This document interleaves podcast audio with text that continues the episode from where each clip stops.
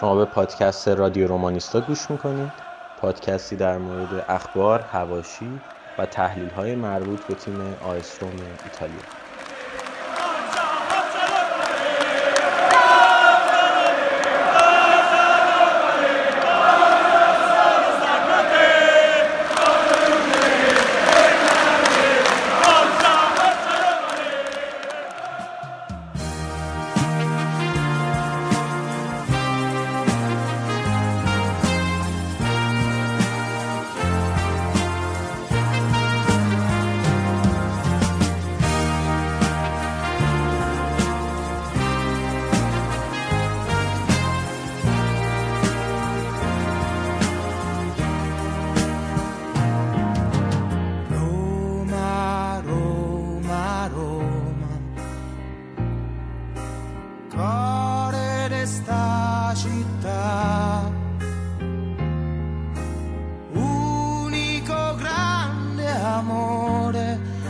Tanta e tanta gente che fai sospirare.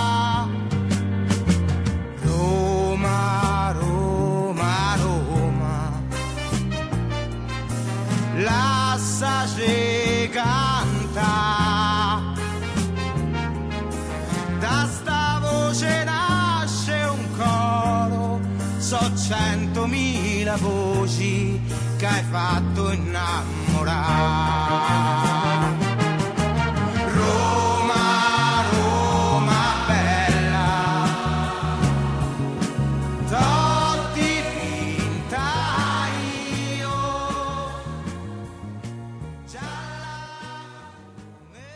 سلام بچه ها، با اپیزود 11 و آخرین اپیزود از فصل اول رادیو رومانیستا در خدمتتون هستیم. در کنار من رضا و آگوستینو عزیز حضور دارن. بچه ها سلام بکنید و بازگشت شکوهمندانه آگوستینو رو به همه تبریک میگم. یکی تو شروع کنه دیگه. درود به همه عزیزان. درود به همه عزیزان و رضام خیلی عزیزه. عزیز رضا رو یادت رفتی. و بچه‌ها مراقب باشید. به خاطر کرونا گفتم اینو. زخم خورده تو. آره دیگه، من دوبله زخم خوردم. سلام، منم خوبم، مرسی، خوشحالم که دوباره برگشت. آقا من دیگه رضا رو عزیزش رو اگه نمیگم یه موقع دیگه عزیزه دیگه، چیز واضحیه. رفیق شفیق منه تو این فرق نذار. نه اصلا رضا فرق نذار. نه رضا بحثش فرق داره. خب بچه‌ها چطورین؟ ما دیگه داریم رودل میکنیم فعلا از فریدکین تا ببینیم تا تابستون بیاد تموم شه، شاید ممکنه مثلا باردار بشیم یا اتفاقات دیگه بیفته. خب آقا ما 3 هفته نبودیم و خب هی خواستیم ضبط بکنیم، نشد متاسفانه. بعد از بازی با سویام که خب حالمون یه ذره گرفته بود و دیگه گذاشتیم تکلیف مالکیت 100% مشخص بشه، بعد این اپیزود رو بریم. این اپیزود آخره، همونطوری که گفتم، و دیگه بعد از این اپیزود نمیدونم شاید 2 هفته دیگه دوباره برگردیم، اون میشه فصل 2 که واسه این که دیگه میریم تو فصل جدید سری آ. چند تا کامنت داریم من بخونم، بعد میریم سراغ اخبار.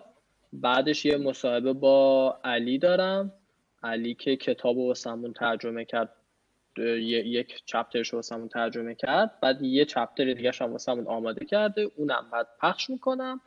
و هادی هم بهمون میپیونده واسه اینکه یک گپ کوتاهی درباره وضعیت فعلی باشگاه داشته باشیم که بریم. کامنت ها قدیمی هن، من فهمان سایت رو میخونم. کس باکسونو واقعا یادم نیستم چی گذاشتن، ولی فکر نکنم چیز خیلی خاصی بود. آیس روما گفته مرسی از همتون و زحمتی که میکشید، دمتون گرم. بالدینی اصلا نباید تو تیم مدیریت بعدی باشه، اصلا نهایتا در حد کارگزار باشه که تو معاملاتی که تو انگلیس واسه باشگاه هست اونا رو جوش بده و پورسانتش رو بگیره، که خب اصلا بالدینی از تیم گویا کامل کنار گذاشته توسط فید. بعد میگه که تسلیت عرض میکنه. بعد گفته که به تیم بعدیش خدا میدونه که نیوکاسل احتمالا. گفته که تو کتاب توتی ببینید چه عقده‌ای داشته از توتی و بدون توجه به تمام ویژگی‌های مثبت توتی سالها نقطه کنار گذاشتن توتی رو هم کرده و آخرم ضعفش رو ریخته. آره. بعد گفته باهاتون موافقم که تغییرات بعد تدریجی باشه، ولی واقعا نسبت بازیکن روم اگه با بهتر جایگزین بشن همه خوشحال میشیم. بعد درباره پلگرینی هم گفته که توی سیستم 3-4-2-1 حالا با وینگ بک هایی که رو به جلوتر حرکت میکنن و توانایی پاسکاری وسط میدان داشته باشن مثل فلورنزی جواب میده. بعد در بحثی رو که درباره پلگرینی داشتیم که کجا باشه بهتر، بیمبودو رو مثل همون کامنت گذاشته، مرسی، گفته که سلام، ممنون از مهران، رضا، علی و هادی که وقت گذاشتید و کارتون یه دنیا واسمون ارزش داره. در مورد جان سولانو من نمیدونستم که در مورد توتی اون جبهه رو داره و برام خیلی عجیب بود وقتی رضا در موردش گفت، نظرم در موردش عوض شد. ولی خب همونطور که شما گفتید واقعا چیز خوبی نیست که باشگاه به این بزرگی فقط یه خبرنگار انگلیسی زبان رو نزدیک خودش داشته باشه. بعد مهدی گفته که ممنون از دوستان درباره فونسکا و سیستم 3-4-2-1. بعد گفت که فونسکا به خوبی سیستم رو تغییر داد، نتیجه گرفت، اما این سیستمی نیست که واقعا میخواد بازی بکنه. خب این حالا بحثش این بود که آماده داشت میکرد تیمو واسه اروپا که در نهایت هم خراب کردن با اون سیستم حتی. بعد گفته از علی بابت ترجمه کتاب توتی تشکر میکنم، حالا که داریم پشت پرده اتفاقات با اسپالتی رو متوجه میشیم این یه فیلم داره از جلوی چشممون رد میشه، امیدوارم کتابش فارسی منتشر بشه. حالا درباره کتاب و اینا با علی من در ادامه صحبت خواهم کرد. بچه‌ها بریم سراغ اخبار. یه سری خبرایی بوده این چند و تو این 2-3 هفته اونایش که حالا مهم بوده رو آگوستینو شروع کنم. خب خبر مهمترین خبر ساله که دیگه همه میدونن، روم فروخته شد رفت و آره با توجه به اینکه واقعا یه سری عتیقه دارن از روم میرن خدا رو شکر، حالا نمیدونیم چه چیزی دیگه پشت در منتظرمونه. این قرارداد میخیتاریان هم تمدید شد دیگه ها، تمدید شد قرارداد قرضی. آره شد، آره شد، انگار شد. خبر خوب این بود، من دیدم اینو خوشحال شدم، گفتم نه مسکی خبر، این خبر تازه اومده آره. یا مال چند روز پیشه؟ نه این خبر من دیدم نوشته بود روم و آرسنال توافق کردن دیگه، حالا رفتن سراغ دیاوارا. دیاوارا هم که میخواد خیلی قدیمیه، یعنی قدیمی که مثلا برای قبل بازی سویا، قبل بازی حتی لیگ اروپا اگه اشتباه نکنم. آره آره اوکی. و خب دیگه داریم از آخر میایم اول. آره از آخر. و بعد خبر بعدی هم این که بگم یه لحظه پایه های نیمکت روم هم لرزید بعد اون بازی با سویا که ژکو حرفا رو زد، ولی اینجوری که ما داریم میبینیم الان ظاهرا فونسکا میمونه، ژکو میره. نمیدونم شما موافقید یا نه با توجه به خبرهایی که داره میاد، یعنی روم نمیتونه ژکو رو راضی کنه که مثلا بمونه، چون الان خبرش اومد یه 2 ساعت پیش که روم با میلیک توافق کرد و با ناپولی هم توافق کرد. خب دیگه اگه میلیک بیاد یعنی ژکو میره دیگه. حالا من یه نکته بگم، آخه پارسال کلا بحث این بود که ژکو بره دیگه، خودش هم خواست بره، ولی حالا اون اتفاقات با اینتر پیش اومد و بعدم خودش گفتش که فونسکا منو قانع کرد که بمونم. فهمیدم خیلی نقش مهمی دارم توی تیمش. ولی خب الان که به خاطر قضیه فونسکا داره میره یه ذره ضد حال واسه من، یعنی چون که خود فونسکا یه نقش خیلی پررنگی داشت توی نگهداریش، بعد الان حتی به نظر من که تا حدودی هم واقعا حق داشت، فاجعه بودیم تو بازی با سویا، ولی اینکه حالا وقتی یه انتقاد اینجوری بخواد کنار گذاشته بشه هم نمیدونم، من اصلا حس خوبی نسبت بهش ندارم. نه آخه میدونی چیه، بحث انتقاد سر جای خودش خواب، ولی الان روم داره چی جوون میکنه دیگه خط حمله‌شو دیگه، یعنی مثلا اگه بیان بگن آقا برای چی ژکو رو فروختیم، میگن خب ما ژکو رو فروختیم رفتیم میلیکو خریدیم دیگه، میلیک هم بازیکن خوبیه یوونتوس. حالا من خودم هم دوست ندارم ژکو بره، حالا مثلا میلیک بهترین مهاجم لیگ که نیست که، ولی خب خیلی هم نمیشه خورده گرفتی که به باشگاه دیگه. حالا چیزی هم بهشون بگی میگن که انتقادم که بکنم میگن خب ما یه مهاجم خوب آوردیم جای یه مهاجم پیر مثلا، چون ژکو هم 34 سالشه، بعدم پول خوبی از یوونتوس میگیرن دیگه. اگه واقعا به ازای 15 میلیون بفروشنش، ما این بازیکن 18 میلیون خریدیم زمان ساباتینی، الان داریم 15 میلیون میفروشیمش. خب از نظر مالی هم پوان مثبتی داره این حرکتش. و خبر دیگه هم این که فلورنزی هم که به نظرم قطعا رفتنیه، مگه یه اتفاق خیلی غیر منتظره بیفته. و با توجه به گزینه‌هایی که توی ایتالیا داره، من فکر کنم ترجیح میده بره انگلیس برای اورتون بازی کنه. اونجا مانچلوتی هست دیگه، خب برای چی بمونه توی ایتالیا؟ آره دیگه، تا فونسکا هست فلورنزی باز نخواهد. و مدیر ورزشی هم که نداریم. دیسانتیس مگه نشد یا هنوز فصلی نشد؟ نه، این مدیر ورزشی نیست، این با کیه فکر کنم با فینگا. آره، دوتایی با هم میچرخونن امور، یعنی ما الان مدیر ورزشی نداریم. ولی یه شایعی بود که انگار باش صحبت کردم و میخوان اینو قطعی کنن، یعنی دسانتیس بشه. آره، من 4 روز پیش خبر خوندم که گویا میخوان قطعیش کنن، ولی بعد دیگه خبری نیست. خب بعید نیست، چون مثلا اگه این پنجره از بازار رو پشت سر بذارن، بعد حالا یهو دیدی موفقم بود، خب میگم دسانتیس بشه دیگه، برای چی برن یکی دیگه رو بیارن؟ آره، بازیکن روم هم بوده. و اون بحث دیاوارا و توریرا هم داره هر روز به روز داغ‌تر میشه. من فکر کنم حرکت بدی نباشه، یعنی بعدم نمیاد از این محافظه. من نمیشناسم بازیکن‌ها، دیاوارا که اوکی بوده ولی خب مسئولیت هم زیاد داره. نه، اون از نظر بدنی از دیاوارا بهتره توریرا، و توی دفاع بهتر. بازیکن تند و تیزتری هم هست، قدش کوتاه‌تر هست ولی تند و تیزتره. توی سامپدوریا هم خوب بازی می‌کرد انصافا. توی آرسنال هم بد نبوده، حالا من نمیدونم چرا میخوام بفروشمش. تو آرسنال هم به نظرم من خیلی ندیدم بازی، ولی در کل اون چیزی که من ازش دیدم اونجا هم بد نبود. و پروتی هم احتمالاً بره، احتمالاً میره پیش عربا و پول میگیره.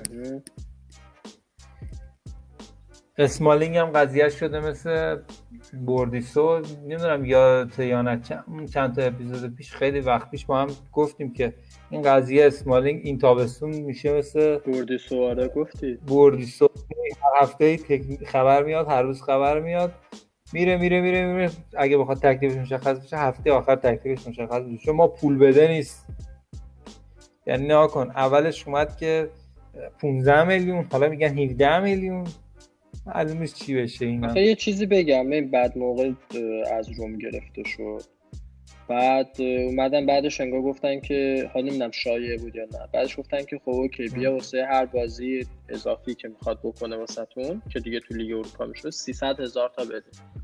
خب خیلی هم زیاد بود، ولی یه جورایی به نظرش هم ندادن دیگه، یعنی روم کام موفق نکرد. خب یعنی یه حرکت و ما هم ضررشو کردیم دیگه. چیزی توی لیگ اروپا جلوی سویا انگار جگر زلیخا بود ده خط دفاعی رو، ضررش که کردیم. ولی من نمیتونم با اطمینان بگم، حالا رضا تو هم نظرتو بگو. من نمیتونم با اطمینان بگم که اگه اسمالینگ بود مثلا ما خیلی بهتر بازی می‌کردیم، نمیتونم با اون وضعیتی که من دیدم هستیم. ولی حالا کلا حرکت منچستر یونایتد چیپ بود و قطعاً الان مثلا برگردیم سر میز مذاکره باشون یه ذره کوچیک شاید بشه، نمیدونم. هرچند ببین اون کی بود، اون مدافع دیگه که مال تاتنهام بودم که انگار رفت یه تیم دیگه و ما اونم دیگه فرتونگن دیگه نداریم. پس اسمالینگ گزینه خیلی خوبیه، خودش هم دوست داره برگرده. ولی هست که مهران، هست گزینه واسم هست. آخه تو این رنج قیمتی میشه ما میتونیم چیزو بگیریم، ما میتونیم تییاگو سیلوا رو بگیریم که رفت چلسی. که نه قطعی شد فکر کنم، ندیدم. اما 2-3 روز پیش رضا تو یه خبر یه چیزی قطعی شد رفتش.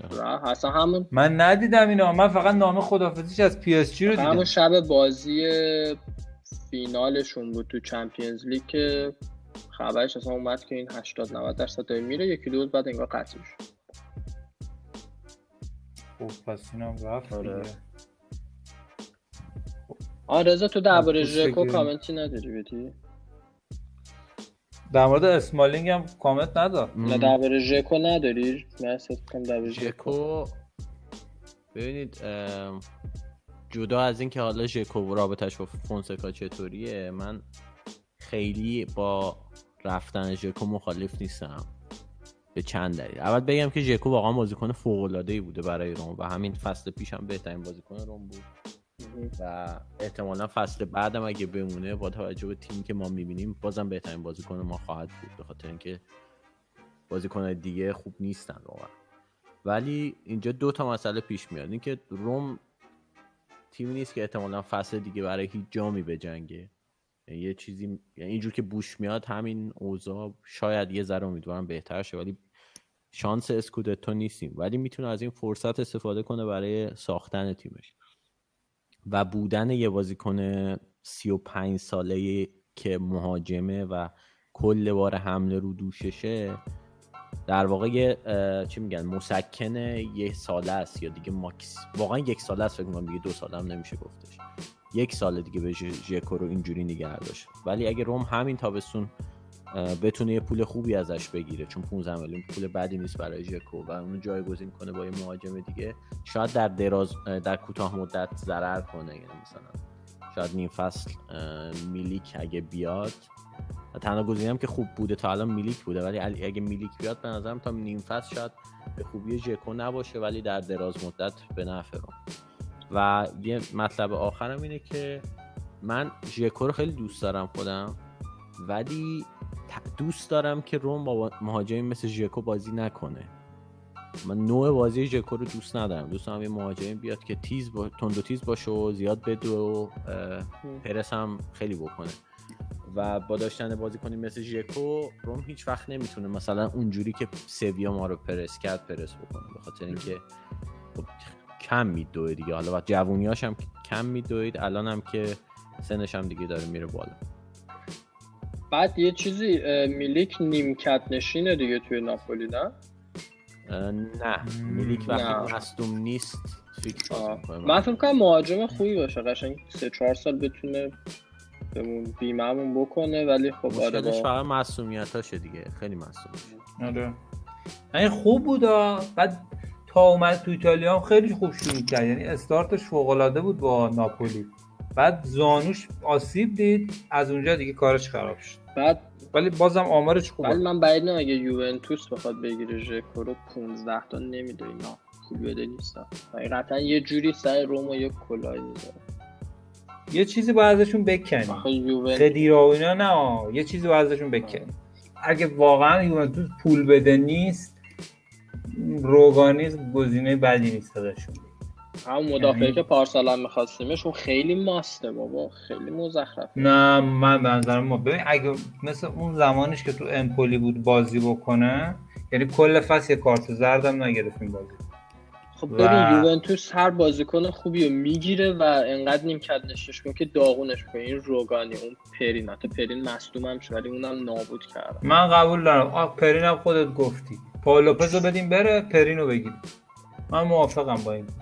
اگه میگی یوونتوس پول نمیده. خب چون میلیکو میخوان بیارن، ژکو رو میخوان چیکار کنن؟ بله. دستش زیاده ژکو لعنتی. از این تیم بزرگا که نیستیم هر دو تاشون رو داشته باشیم که. آره. بله. اینجوری. خب خبر داریم بازم خبرا رو. خبر هم کجا بودیم؟ خبرها گم شدن. خیلی خبر. درباره مالکیت و اینا چیا داریم؟ ها بگو عطا. دو تا بحث دارم من آخر خبرهای معمولیمون میگم اونا رو. اگه بحثیه که بعد چون من میخوام با چیز هادیو بیاریم درباره چارتای درباره مالکیت و اینا صحبت کنیم. اگه میدونید که اون موقع بگو. بعد پدرو هم که دیگه اومد.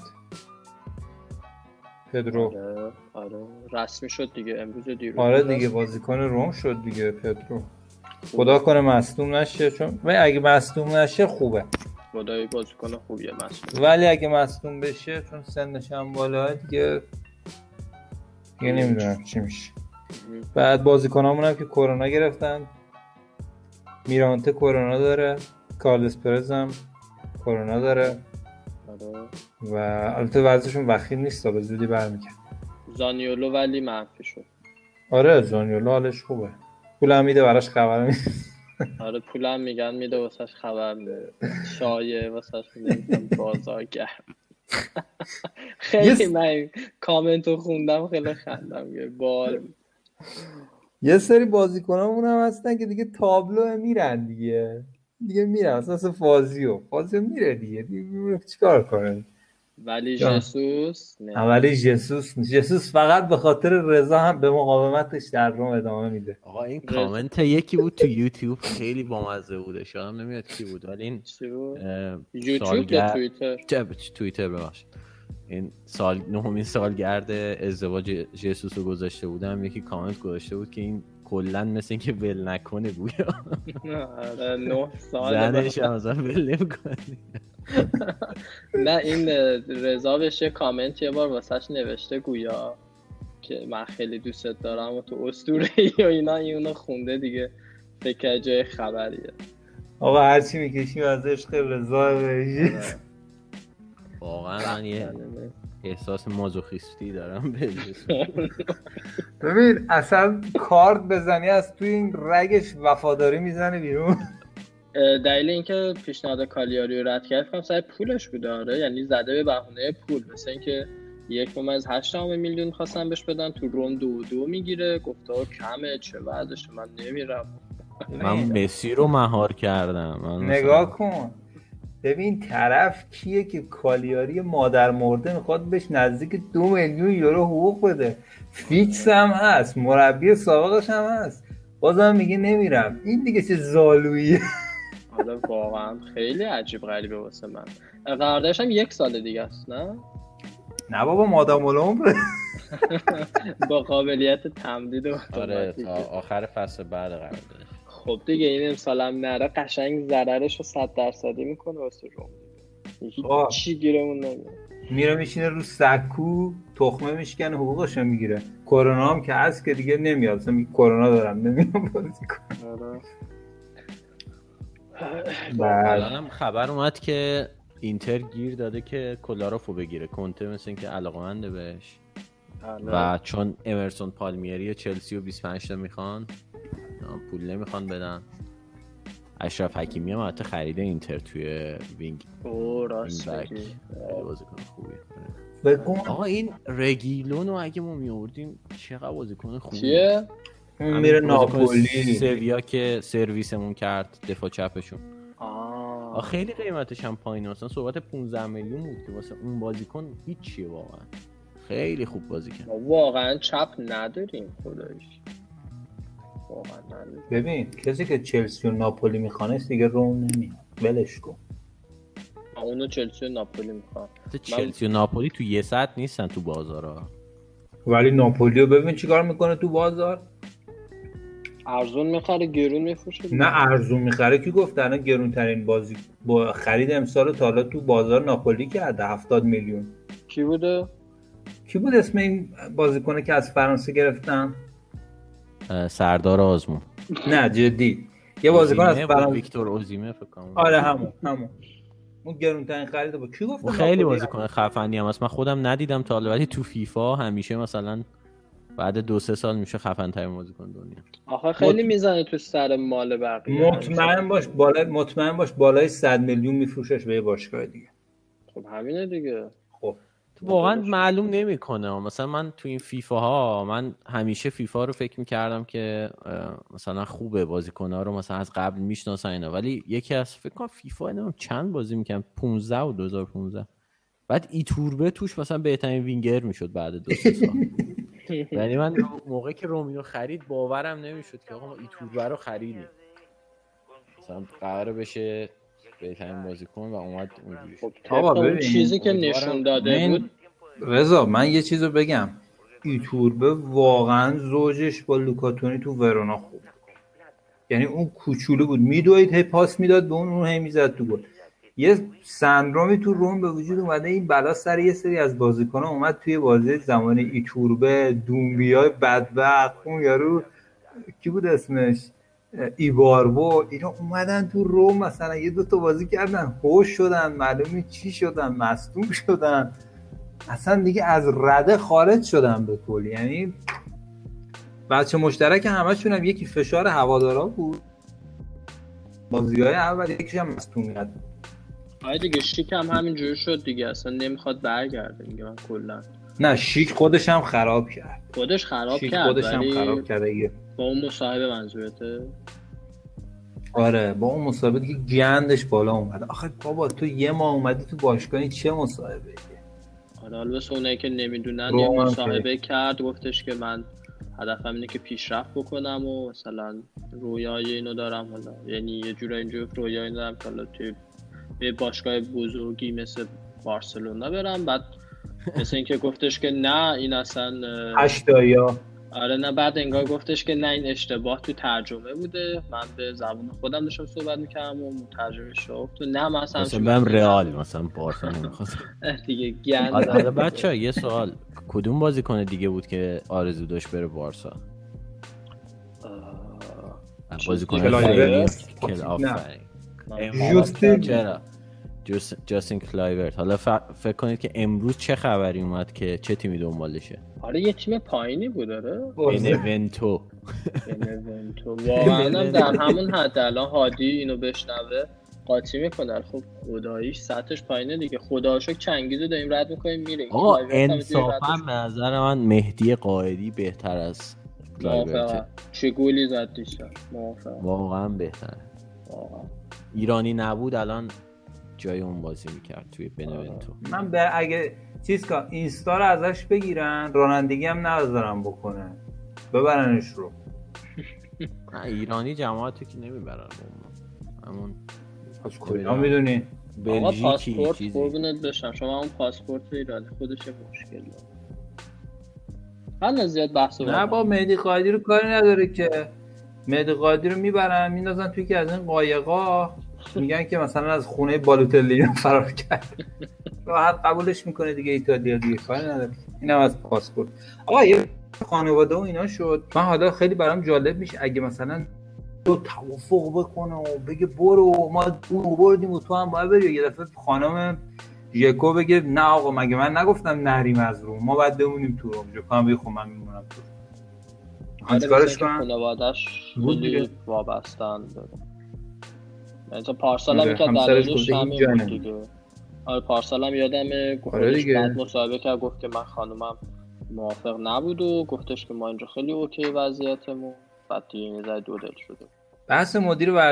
بحث مدیر ورزشی هم بود که اسم آسیلیو مطرح شده بود که اصلا به نظر من یه چیز دریوری بود. بعدم گفتم میمونه تو اینتر، خدا رو شکر میمونه تو اینتر. اصلا نیاد چیه این؟ یعنی که مثل برانکا نه همه از یه قماشن.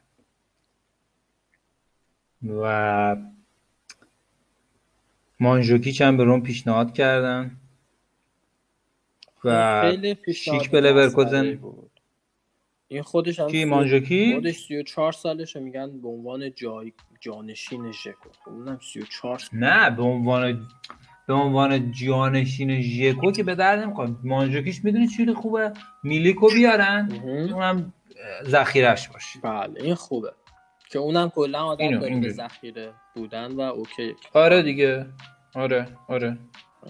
بعد گفتم به لورکوزن نزدیک شده. و بچه‌ها من یه چیزی برام عجیب بود. شیک بعد از این فصل خوبی که تو آلمان داشت و نیمه نهایی لیگ قهرمانان کرد واقعا حاضر میشه بره یه تیمی مثل تورینو بازی. خب وقتی نخوانش و بدونه که روم هم واسش خبری نیست میره دیگه. چیکار کنه؟ نه خب فشار میاره یه مقدار، میمونه تو آلمان. چرا بیاد بره مثلا تو تورینو بازی کنه؟ میاد میره توی تیم بازی میکنه که تو لیگ قهرمانانه. خب الان لورکوزن که سیل نیست نه، ولی خب بالاخره آلمانه دیگه و جو اونجا اوکی. نه منظورم این بود بمونه تو همون لایپزیگ. خب نمیخوادش لایپزیگ، میگه پول نداریم 30 میلیون بده. به نظر من در نهایت خب میمونه توی یا لایپزیگ یا توی لورکوزن. آره من میگم آلمان میمونه، بر نمیگم. خب منم همین میگم. آخه تورینو آخه فکر نمیکنم چیزی در حد مثلا شایعه مطلق باشه بدتش تورینو تا بتونه بلوتی بیاره، ولی خب خودش فکر نمی‌کنم علاقه داشته باشه، خودش عشق آلمانه. آقا بین بلوتی و لیک کدومو میگی؟ 100% بلوتی. بلوتی گیم بلوتی رو ها؟ آره بابا بلوتی اصلا یه چیز خفنیه. بلوتی علاوه بر بازی یه شخصیت لیدری هم داره، یعنی اون بذاری جلو آره. بعد یه میلیک قیمتش چقدر؟ 50 تا گفتن درسته؟ فکر کنم تو همچین حدودی گفتن. آره 45-50 در منظم غیر واقعیه، چون مثلا روم هم گفته چنگیز اوندر 30 میلیون، یعنی از این فازای واقعا چنگیز بالانسا هست. آره اینا مثلا مثل اون پیانیچ و آرتور ملو یوونتوس و بارسلونا است، یه عدد تخیلی میگن که حسابرسی‌هاشون به نفعشون بشه. یعنی در واقع مثلا ناپولی گفته آقا 20 میلیون شما بدین با چیز چنگیز، ما اینو بهتون میدیم، ولی مثلا میزنن قیمت میلیکو میزنن 100 میلیون، قیمت اوندر میزنن 80 میلیون. اگه یادتون هم باشه پارسال اسمش بود، اصلا همون موقعی که توی پالرمو بود حتی اسم بلوتی بود در ارتباط با رو قبل از اینکه بره توری، ولی الان که دیگه خیلی رشد کرده. من فکر کنم اگه تو اروپا هم بازیکن خیلی مثلا گلزن و قهاری نباشه، مطمئنن همیشه تو لیگ برای روم بازیکن گلزن خواهد بود، یعنی میشه یه چیزی مثل ایموبیله لاتزیو. بابا 26 سالشه، میلیکم 26 سالشه، حتما بهتر.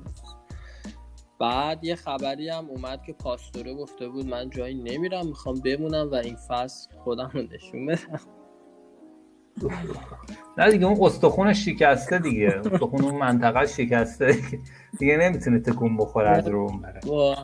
امیدمون این بود که بره مثلا بره چین، که چین هم دیگه کرونا اومده دیگه، میترسه بره دیگه، نمیشه بره.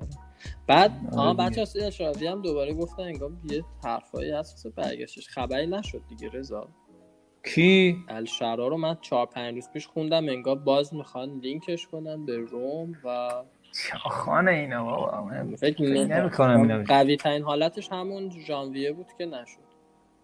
الان دیگه روم بازیکن بزرگ کبیر گرفته، پدرو رو گرفته دیگه یعنی ما دیگه باید خیلی خوشحال باشیم پدرو رو گرفتیم دیگه، اینا بازیکن نمیگیرن برامون تا 3-4 ما دیگه. آره خب خبر دیگه چی داشتیم؟ خبرم این که ما بونجول زیاد داریم، همه میگن میخوایم با روم ادامه بدیم، همه میخوان خودشونو به تیم مدیریتی جدید ثابت کنن، مثل پاولو پز که اونجوری جلو سویا گل خورد.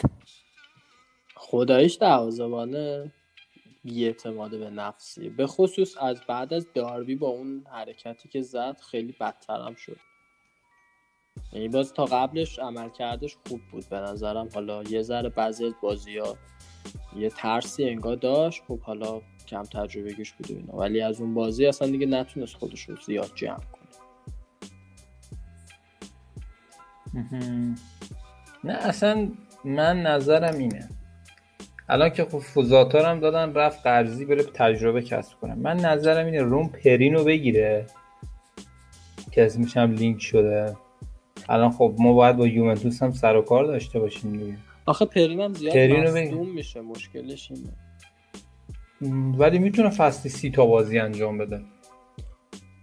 من خودم پرین رو همون پارسال هم کاش میومد، متاسفانه نشد دیگه. بعدم اینکه مثلا میتونیم از یوونتوس قرضش بگیریم، چرا بخریمش ها؟ آخه یوونتوس اعتقادی به این چیزا نداره، میخواد قشنگ بکنه و بهترین بازیکن. نه دیگه یوونتوس پارسال قرضش داد به جنوا، امسال هم قرضش بده به ما. خب نمیده به تیمی که فکر میکنه رقیبش میتونه باشه، یعنی جنوا نمیشه رقیبش باشه، ولی روم میتونه حالا باز رقیب باشه مثلا قبل. روم رقیب یوونتوس نیست، خیالت راحت باشه دیگه. الان پارسال که با هم بازیکن معاوضه کردن اصلا پیامش همینه، یعنی رو یوونتوس دیگه روم رقیب خودش حساب نمیکنه، الان رقیب یوونتوس تو ایتالیا اینتر دیگه، فقط بقیه هم برن کشکشون رو بسازن. و کارده هم که هیچی. آقا یوونتوس هم یه تیم من فکر کنم دارن یه ذره راهشون اشتباه میرن، الان خبر اومده مثلا یوونتوس پاردس رو میخواد. پاردس بازیکن خوبیه ولی من فکر نمی‌کنم چیزی به یوونتوس اضافه بکنه. از این طرف هم ژکو رو میخوام بگیرن، بازیکن عجق وجق زیاد دارن خلاصه. نمیدونم خیلی هافبک میگیرن و جواب نمیده و بعدا میفروشن کلا. رفت بارسلونا اوکی شد دیگه، میره از فصل دیگه بارسلونا. این آرتور ملوشون هم که گرفته بودن رفته بود چیز کرده بود، تست الکلش پین رانندگی مثبت اعلام شده بود که 2 روز نیومده، اینم گندشو زده بود. امروز هم گذشت و تکلیف ژکو هم مشخص نشد. این خبر ما غلط تر اومد، شاید هم حالا درست در ما که چیزی نهید. و دیگه کالینیچ هم که دیگه رفت به نسبت پولی که واسش دادیم و دیگه اینم خبر کالینیچ به نسبت پولی که واسش دادیم و بازی که ازش گرفتیم خوب کار کرد. 6-7 گل فکر کنم زد، قابل قبول بود. آره خوب فکر نمی‌کردم. ببین برای ذخیره بد نیست، برای ذخیره بد نیست، ولی اگه بتونیم فصل دیگه ذخیرمون رو مانجوکیچ بذاریم، مهاجم اصلیمون ژکو یا میلیک باشه خوب.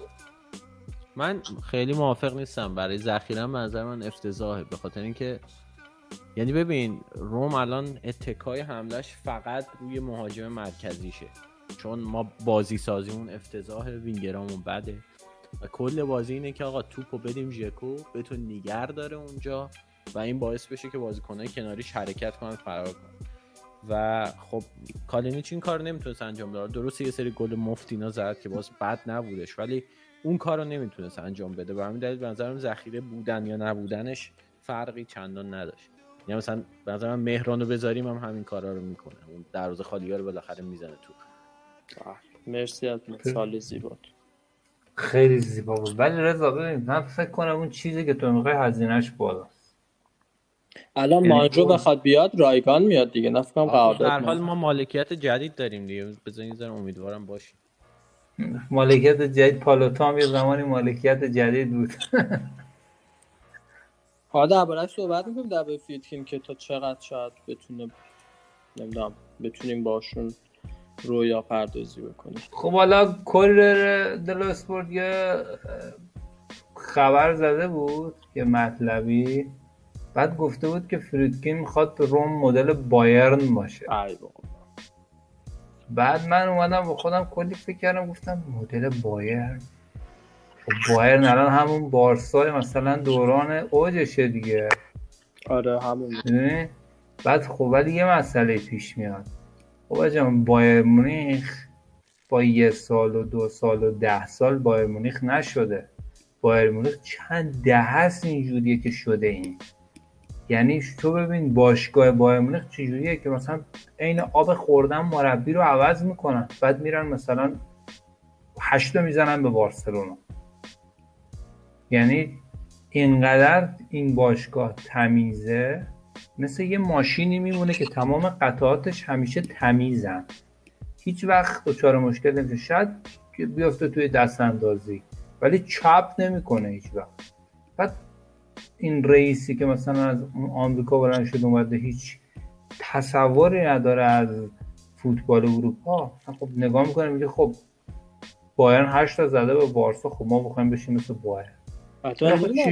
این خبر تو چقدر درسته؟ خب نه خب بالاخره اصلا بعید نیست. آخه اینا اصلا حرف هم نمیزنن، اصلا تا الان یه مصاحبه هم نکردن اصلا عکس. حالا مهران نگاه کن، اصلا میدونی مشکل چیه؟ مشکل اینه که الان من یه لیست جلو میخواب میگه میخواد بشه مثل بایرن دیگه، با این بازیکن‌ها میخواد بشه مثل بایرن، برونو پرز، اولسن، سانتون، ژسوس، چنگیزونده، کلایور، پروتی، پاستوره، ژسوس، فازیو، چیک، کولاروف، اینا چی با اینا میخواد بشه؟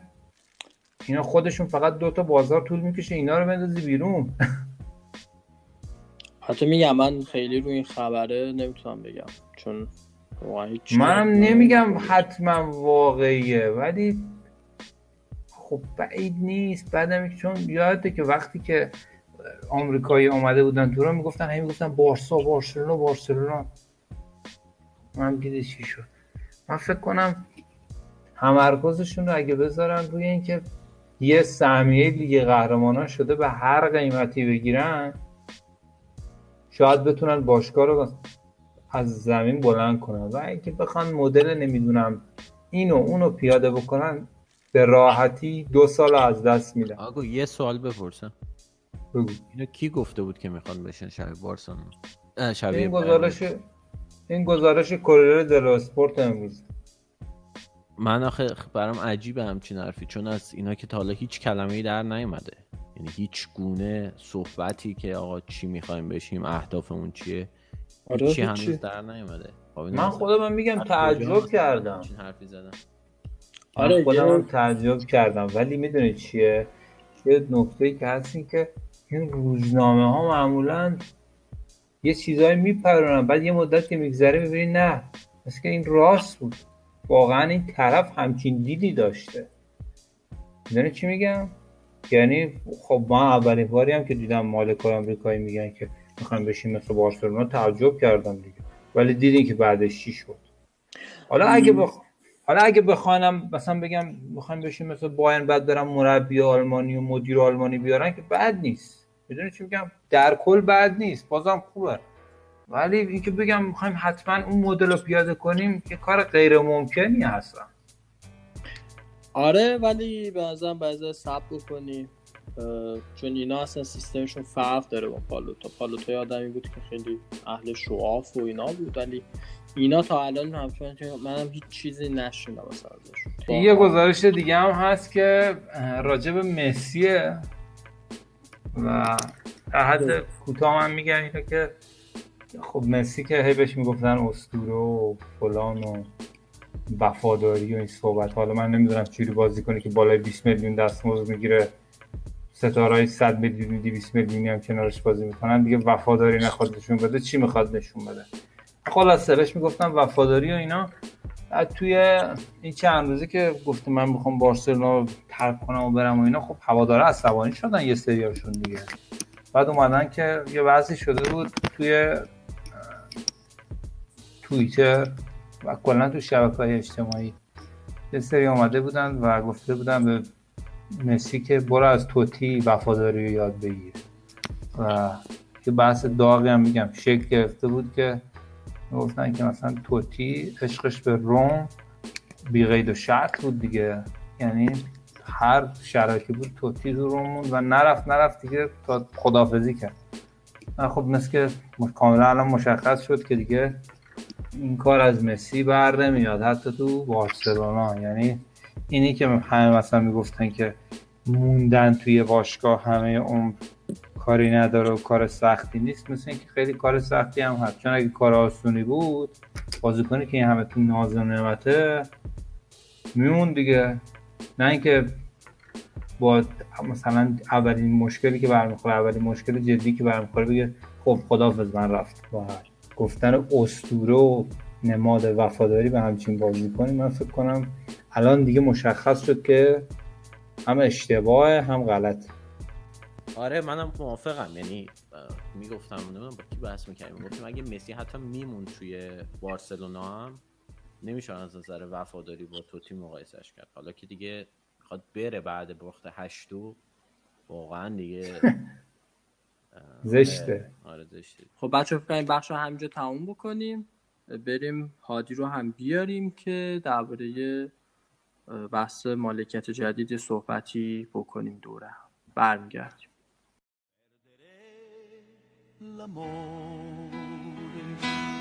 Quando si fa sera, quando tra i capelli un po' d'argento li colora, rischi di impazzire, può scoppiarti il cuore, perdere una donna e avere voglia di morire, lasciami.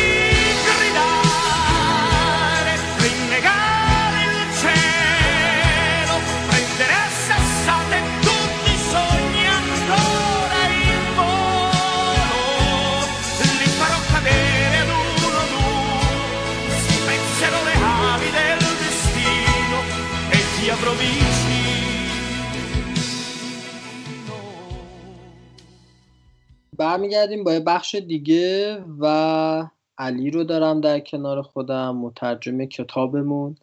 علی از بچه‌هایی بود که من توی اینستاگرام باش آشنا شدم و به من پیشنهاد داد که آقا این کتاب ال کاپیتانو توچی رو من تا یه حدودیشو خوندم و اینا، میتونیم حالا یه جایش رو ترجمه بکنیم. ایده خیلی خوبی بود و منم استقبال کردم. توی این دوتا قسمتی هم که دوتا پارتش رو واسمون رفت بکنم، شما هم خیلی دوست داشتیم چون کامنت های خوبی گرفتیم. حالا خودش اینجاست که یه ذره باهاش صحبت بکنیم. علی سلام. سلام. خیلی خوشحالم که در خدمتتون هستم. سلام میکنم به همه شنونده‌های پادکست. امیدوارم که خوب و سلامت باشن. مرسی، به همچنین. خب علی یک کوچولو از خودت واسمون بگو، کجایی، چیکارا میکنی، از طرفداریت اگه دوست داری مقدار بگو. آره حتما، چرا که نه.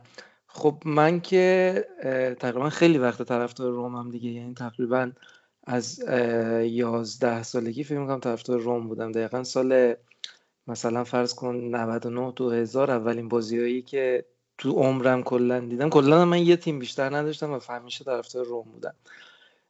اولین بازیایی که دیدم بازی ایتالیا مثلا مقابل هلند و فرانسه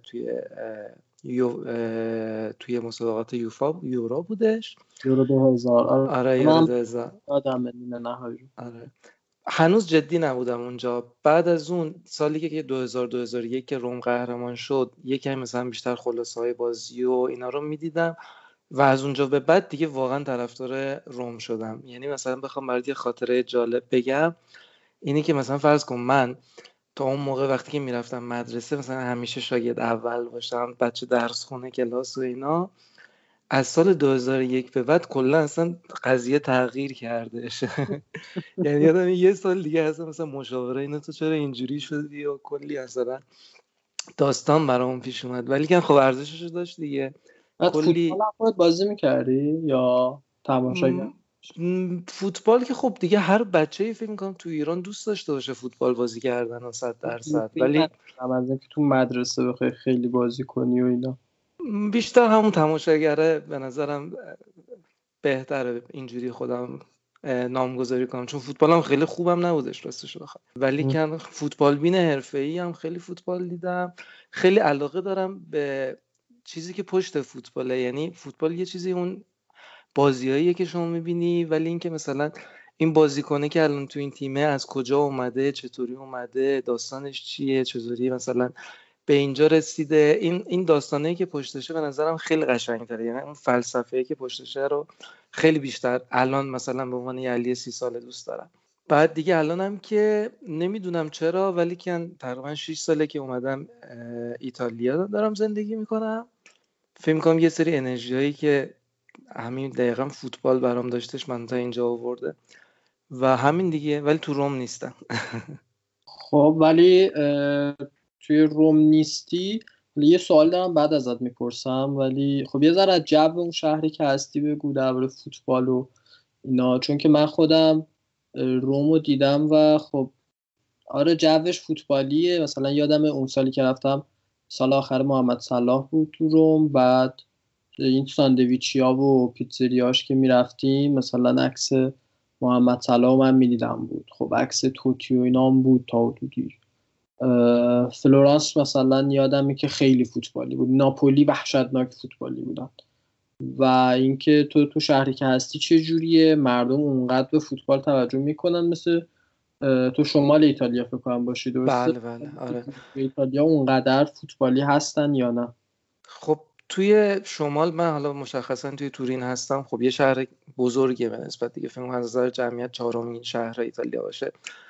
در واقع کلیت شمال نسبت به جنوب اینه که یه مقداری مثلا سردتره دیگه، اون اتمسفر شهر به نسبت مثلا حالا جنوب که آدمای خونگرمتر و آدمای احساساتی‌تری هستن، اینجا خیلی اونجوری نیست. و دومین نکتهش اینه که خب توی شمال ایتالیا افراد مثلا از همه شهر، یعنی شما الان دیگه مثلا توی استان پیمونته که تورین داخلشه، خیلی کم پیمونته واقعی مثلا می‌بینی. خیلی آدمایی که مثلا از سیچیلیا، کامپانیا، از خیلی شهرهای جنوبی مثلا اومدن بالا برای همین یه مقداری مثلا به قول معروف آدم‌های مختلف و گرایش‌های فوتبالی مختلف زیادی وجود دارن، ولی اساساً توی شهر 4 تا تیمی که پرطرفدارترن مطمئناً یوونتوس و تورینو و اینتر و آسه میلانن، ولی مثلا طرفدارای بقیه تیمام به ندرت هستن، واقعاً هستن، وجود دارن. من حتی همکاری داشتم که چون طرفدار جنوا بوده و اینو به طرفدار همکاری داشتم که اهل بنونتو بوده، خب مثلا من طرفدار تیم شهرشون بوده. امسال هم که دوباره اومدن سری آ فکر کنم خوشحال باشه. من فکر میکنم طرفدارای روم بیشتر توی خود شهر روم باشن، نه مثل ناپولی مثلا. 100% حرفت درسته، آره 100% طرفدارای روم توی ایتالیا، رومی‌ها یه مقداری خواسترن، برای همینم به نظر من طرفدارشون توی بقیه جاهای ایتالیا کمتره. حالا در مورد این خاص بودن رومیا و این چیزا هم اگه شده انشالله صحبت میکنیم، با سرش میکنیم این بحث و خیلی بحث جالبیه. ولی کن آره منم تقریبا با هم نظرم و اینکه کلا یه کمی جدا نسبت به بقیه ایتالیا، برای اینکه رومیا خیلی نسبت به اون استانشون، نسبت به اون شهرشون اینا خیلی غرور دارن، خیلی آدمایی نیستن که مثل جنوبی شهرشون رو ول کنن بخوام بیان شمال و چی میگم فرهنگ خاص خودشون دارن. و اینکه خب مثلا خیلی جالب بگم که ایتالیایی مثلا واقعی توی روم اصلا صحبت نمیشه، یه لهجه خیلی غلیظی هم دارن، لهجه توتی هم به هم خیلی اصلا توتی قشنگ رومی هست، خیلی لهجهش خیلی غلیظ لهجهش. و مثلا اون کتابه که یه بار با هم دیگه گپی زدیم در موردش، کتاب جو که توتی آره براش نوشته شده، یه درصدی از این جوکایی که نوشته شده مثلا سر همین لهجهش دیگه. اون رو خودش نوشته درسته؟ من یادم خیلی قدیمی کتابش، خیلی قدیمی کتابش نه، یه سری فیلم کنم نویسنده‌های که یه دونه هم نیسته 4 تا نویسنده مختلف مثلا براش نوشتن. آها نه آدمای طنز پرداز. آره ولی کتاب خودش هم که حالا این کتاب خودش هم که خودش که به طور رسمی ننوشته، یعنی یه ده هستن که میان کتاب رو مینویسن یا حالت دقیقاً مثلا خودش بعید میدونم به ایتالیا درست بدون همه کتاب بنویسه. آره من یه چیز در این حد رومیه. آره یه فیلمی بود درباره گوست رایتر بود فکر کنم اسمش، 2010 که درباره نخست وزیر بریتانیا بود.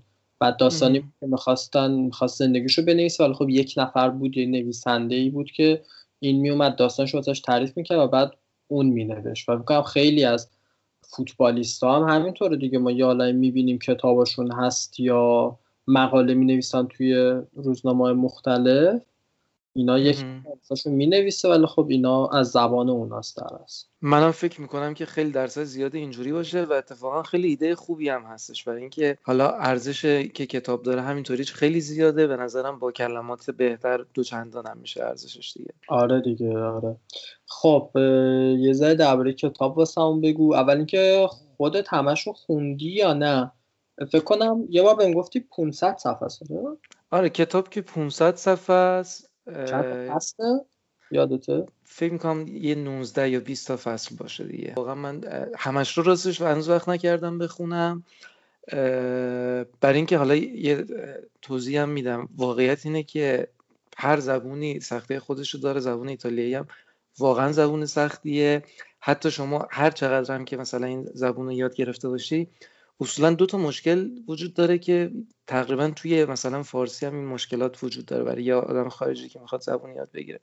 یکی این که اصطلاحات خیلی خاص زیادی وجود داره توی زبان، یعنی مثلا جمله هایی که یه چیزی میگن ولی در منظور یه گفته دیگه ای دارن.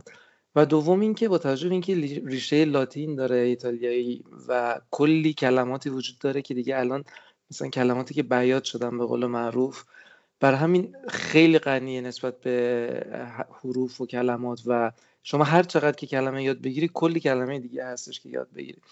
برای همین اصولا مثلا برای افرادی که مثلا حالا ایتالیایی نیستن یا مثلا تحصیلات آکادمیک زبان لاتین و مثلا اول نکردن، اینا مطمئنا کار راحتی نیستش که مثلا خیلی روون بتونن مثلا یک کتاب ایتالیایی ترجمه بکنن. ولیکن خب به هر حال در سر زمان راحت‌تر میشه یاد گرفتنش. و این کتاب یه کتابیه که خب به زبان ایتالیایی نوشته شده و خیلی راحت نیستش، خیلی کتاب روانی نیستش برای ترجمه کردن، واقعا یه جایش خیلی سخته به خاطر این دوتا دلیلی که گفتم. ولی مفهوماً یه کتاب فوق‌العاده‌ایه، یه کتابیه که خیلی باش من حداقل ارتباط برقرار کردم. الان که داریم با هم صحبت میکنیم فصلی که حالا قولش هم داده بودیم بر اساس نظرسنجی رو ترجمه کردم و اینکه خیلی احساساتی شدم وقتی این کتاب رو ترجمه کردم. یه چیز جالبی که توتی خیلی سعی میکنه که در موردش مانور بده و چندین بار تکرارش میکنه درباره این ادای دینیه که نسبت به طرفدارا وجود داره و اینکه اصولا چقدر این اصل براش مهمه. و اینکه یه جمله خیلی قشنگی که مثلا میگه، اینکه مثلا میگه که یه کاپیتان آخرین نفریه که تسلیم میشه، یه قهرمان آخرین نفریه که تسلیم میشه. من میخوام اینجا مثلا یه مقایسه‌ای بکنم مثلا با یه فوتبالیست دیگه که حالا مثلا این چند روزم یه کمی اخبار در موردش زیاد بوده، لیونل مسی که الان میخواد از بارسلونا جدا بشه. چقدر تفاوت وجود داره، یعنی هر دوتاشون دوتا فوتبالیست خیلی فوق‌العاده، مطمئنا لیونل مسی از خیلی جنبه‌ها بهتر از توتی هم حتی بوده. ولی واقعا اینکه ما توتی رو یه قهرمان میدونیم، یه کاپیتان میدونیم، به خاطر چیه؟ به خاطر اینکه سالهای سال ایشون هیچ جامی نبردش، خیلی تعداد جام کمی برد، ولی هیچ وقت این تیمش رو، عشقش رو تنها نذاشتش، هیچ وقت نتونست دووم بیاره که یه روزی من میتونم فوتبالیست باشم، توی تیم بازی بکنم و ببینم که مثلا روم داره میره توی دربی بازی میکنه بدون من و دربیو میوازه. میدونی هیچ وقت واقعا آخرین نفری بودش که تسلیم شدش و این ارزش توتی رو به نظر من خیلی زیاد میکنه، حداقل برای من که طرفدارش. در نهایت میخواستم بگم که کتاب واقعا ارزش چند بار خوندن داره به خاطر اینکه واقعا یه سری مفاهیم انسانی رو به تو یاد میده، یه سری مفاهیم انسانی که اصولا مثلا توی شهرهای مختلف ایتالیایی، توی کشور ایتالیا خیلی جزء فرهنگشون هم هستش. ایتالیا یه آدمای فوق‌العاده باوفایی هستن، افرادی هستن که هیچ وقت مثلا اون اصل و ریشه خودشون رو ول نکردن، خودشون رو هیچ وقت به خاطر مثلا فرض کن به خاطر پول یا به خاطر موقعیت بهتر، به خاطر این چیزا نفروختن و تونستن شهرهای خودشون رو حتی کسایی که تو شهرهای کوچیک‌تر بودن مثلا معرفی بکنن. برای مثال مثلا دلم میخواد چند تا مثال مثلا یه سری حالا مثلا چه میدونم فوتبالیستا یا مثلا خواننده هایی که مثلا تو ایتالیا هستن چطور تونستن شهرشون رو، هویتشون رو بالا بکشن، به همه جهان معرفی بکنن. برای مثال مثلا بخوام بهت بگم یه خواننده هست مثلا فرض کن تو یه شهری که 20000 نفر 30000 نفر مثلا جمعیت داره، بعد این یه شعر معروفی خونده اسمش هست مثلا دیپینگو دل بلو، یعنی به معنی این که مثلا آبی نقاشی میکنن و خب این آهنگ دیگه مثلا می‌دونم شاید بعد از 50 سال واقعا یکی از بهترین آهنگ‌های مثلا کل تاریخ موسیقی ایتالیا است. و می‌دونیم این همین یه آهنگ باعث شده که سالانه کلی توریست، کلی آدم بیان به اون شهر ببینن این محیط این شهر چطوری بوده که یه چنین آدمی توش پرورش پیدا کرده و تونسته مثلا یه چنین آهنگی رو بسازه، یه چنین شاهکاری رو خلق بکنه. بعد خب خیلی قشنگی دیگه، یعنی تو نه تنها یه چنین معروفیت و یه چنین شهرتی برای خودت آوردی، بلکه تونستی اون در واقع فرهنگت رو، اون شهرت رو به کل دنیا معرفی بکنی. دقیقاً این اتفاق برای توتی هم افتاده، یعنی شما وقتی که الان دیگه در مورد روم صحبت میکنی فقط داری از تعصب و از وفاداری و از یه سری کاراکترهایی صحبت میکنی که واقعاً باعث میشن که کل اون شهرت شناخته بشه برای کل دنیا و باعث میشه که تو یه قهرمان عادی نباشی، یه قهرمان افسانه‌ای تا آخر دنیا باشی. توتی شاید خیلی جام نبردش توی دوران بازیگریش، ولی واقعا به نظر من با تمام این بازیکنایی که شاید حتی سطح فوتبالیشون هم بهتر باشه، شاید جامای بیشتری برده باشن، ولی کن غیر قابل مقایسه است، اصلا یه لول دیگه ایه.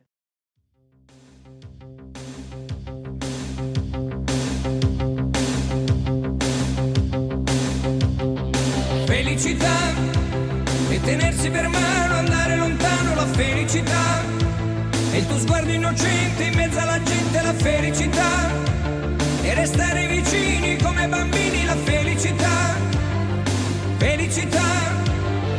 felicità è un cuscino di piume, l'acqua del fiume che passa e che va, e la pioggia che scende dietro le tende, la felicità, e abbassare la luce per fare pace, la felicità, felicità, felicità, è un bicchiere di vino con un panino, la felicità, e lasciarti un biglietto dentro il cassetto, la felicità, e cantare due voci quanto mi piace la felicità, felicità.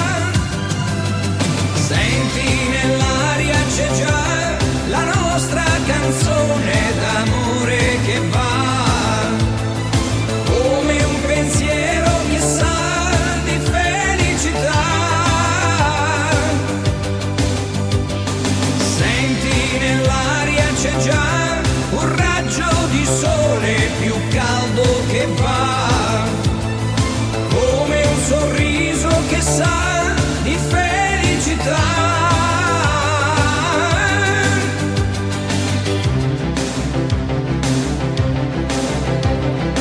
Felicità è una sera sorpresa, la luna accesa e la radio che va, è un biglietto d'auguri pieno di cuori, la felicità, è una telefonata non aspettata, la felicità, felicità, felicità, è una spiaggia di notte, l'onda che batte, la felicità, è una mano sul cuore piena d'amore, la felicità. بسیار صحبت‌های قشنگت. فقط من 2 تا نکته بگم. یکی این که بچه‌ها علی گفتش که مسی توی یک از یه لحاظایی بهتر از توتی بوده. نه این بگید که چرا میگی بهتر از توتیه. نه، قطعا توتی از یه لحاظای دیگه بهتر از مسی بوده، مثل بازیخونی و غیره. ولی خب آره دیگه، دستاوردهای فردی مثلا خب مسی بهتر از توتی بوده به خیلی دلایلی که هممون میدونیم. و دوم درباره پول که گفتی آقا، یک استثناء فکر کنم وجود داشته باشه، آقای کاسانو به خاطر پول تیمو ول کرد رفت رئال و بود شد دیگه جورایی. این استثناء رو من تو ذهن اومد گفتم بگم. آره البته حرفت که کاملا درسته، هم نکته اولی که اشاره کردی همین نکته دوم. ولی اینم بهت بگم که کاسانو مال جنوب ایتالیا دیگه، فکر می‌کنم مال باری باشه اگه اشتباه نکنم، اهل باری باشه توی استان پولیا. و اصولا خیلی معروف بودش که کاسانو یکم از نظر ذهنیتی خیلی مشکل داره دیگه، روانی بود. آره قشنگ مثلا میگفتن هتل که میره اتاقا رو خط خطی میکنه، اصلا یه حرکتایی میزد که واقعا خیلی عجیب غریب بودش. ولی در این حال خب فکر کنم توتی هم خودش گفته که بهترین بازیکنی که در کنش بازی کرده کاسانو بوده، برای همین بهش احترام میذاریم. توتی هم جنوب بوده دیگه ولی به پول نفروخت همه چیز. آره 100% که استثناها هستن، همه جای همه توی هر چیزی یه سری استثنا وجود داره. آره اومد تو ذهنم گفتم بگم. خب قصه هم که گفتی موقع خوندن کتاب، باز اگر نکته‌ای هست تو این بخش بگو، چون سوال بعد این بود که تو جواب دادی. من دیگه فکر کنم خیلی پرحرفی کردم. آره دیگه فکر می‌کنم همه چیزای گفتنی رو گفتم در مورد کتاب.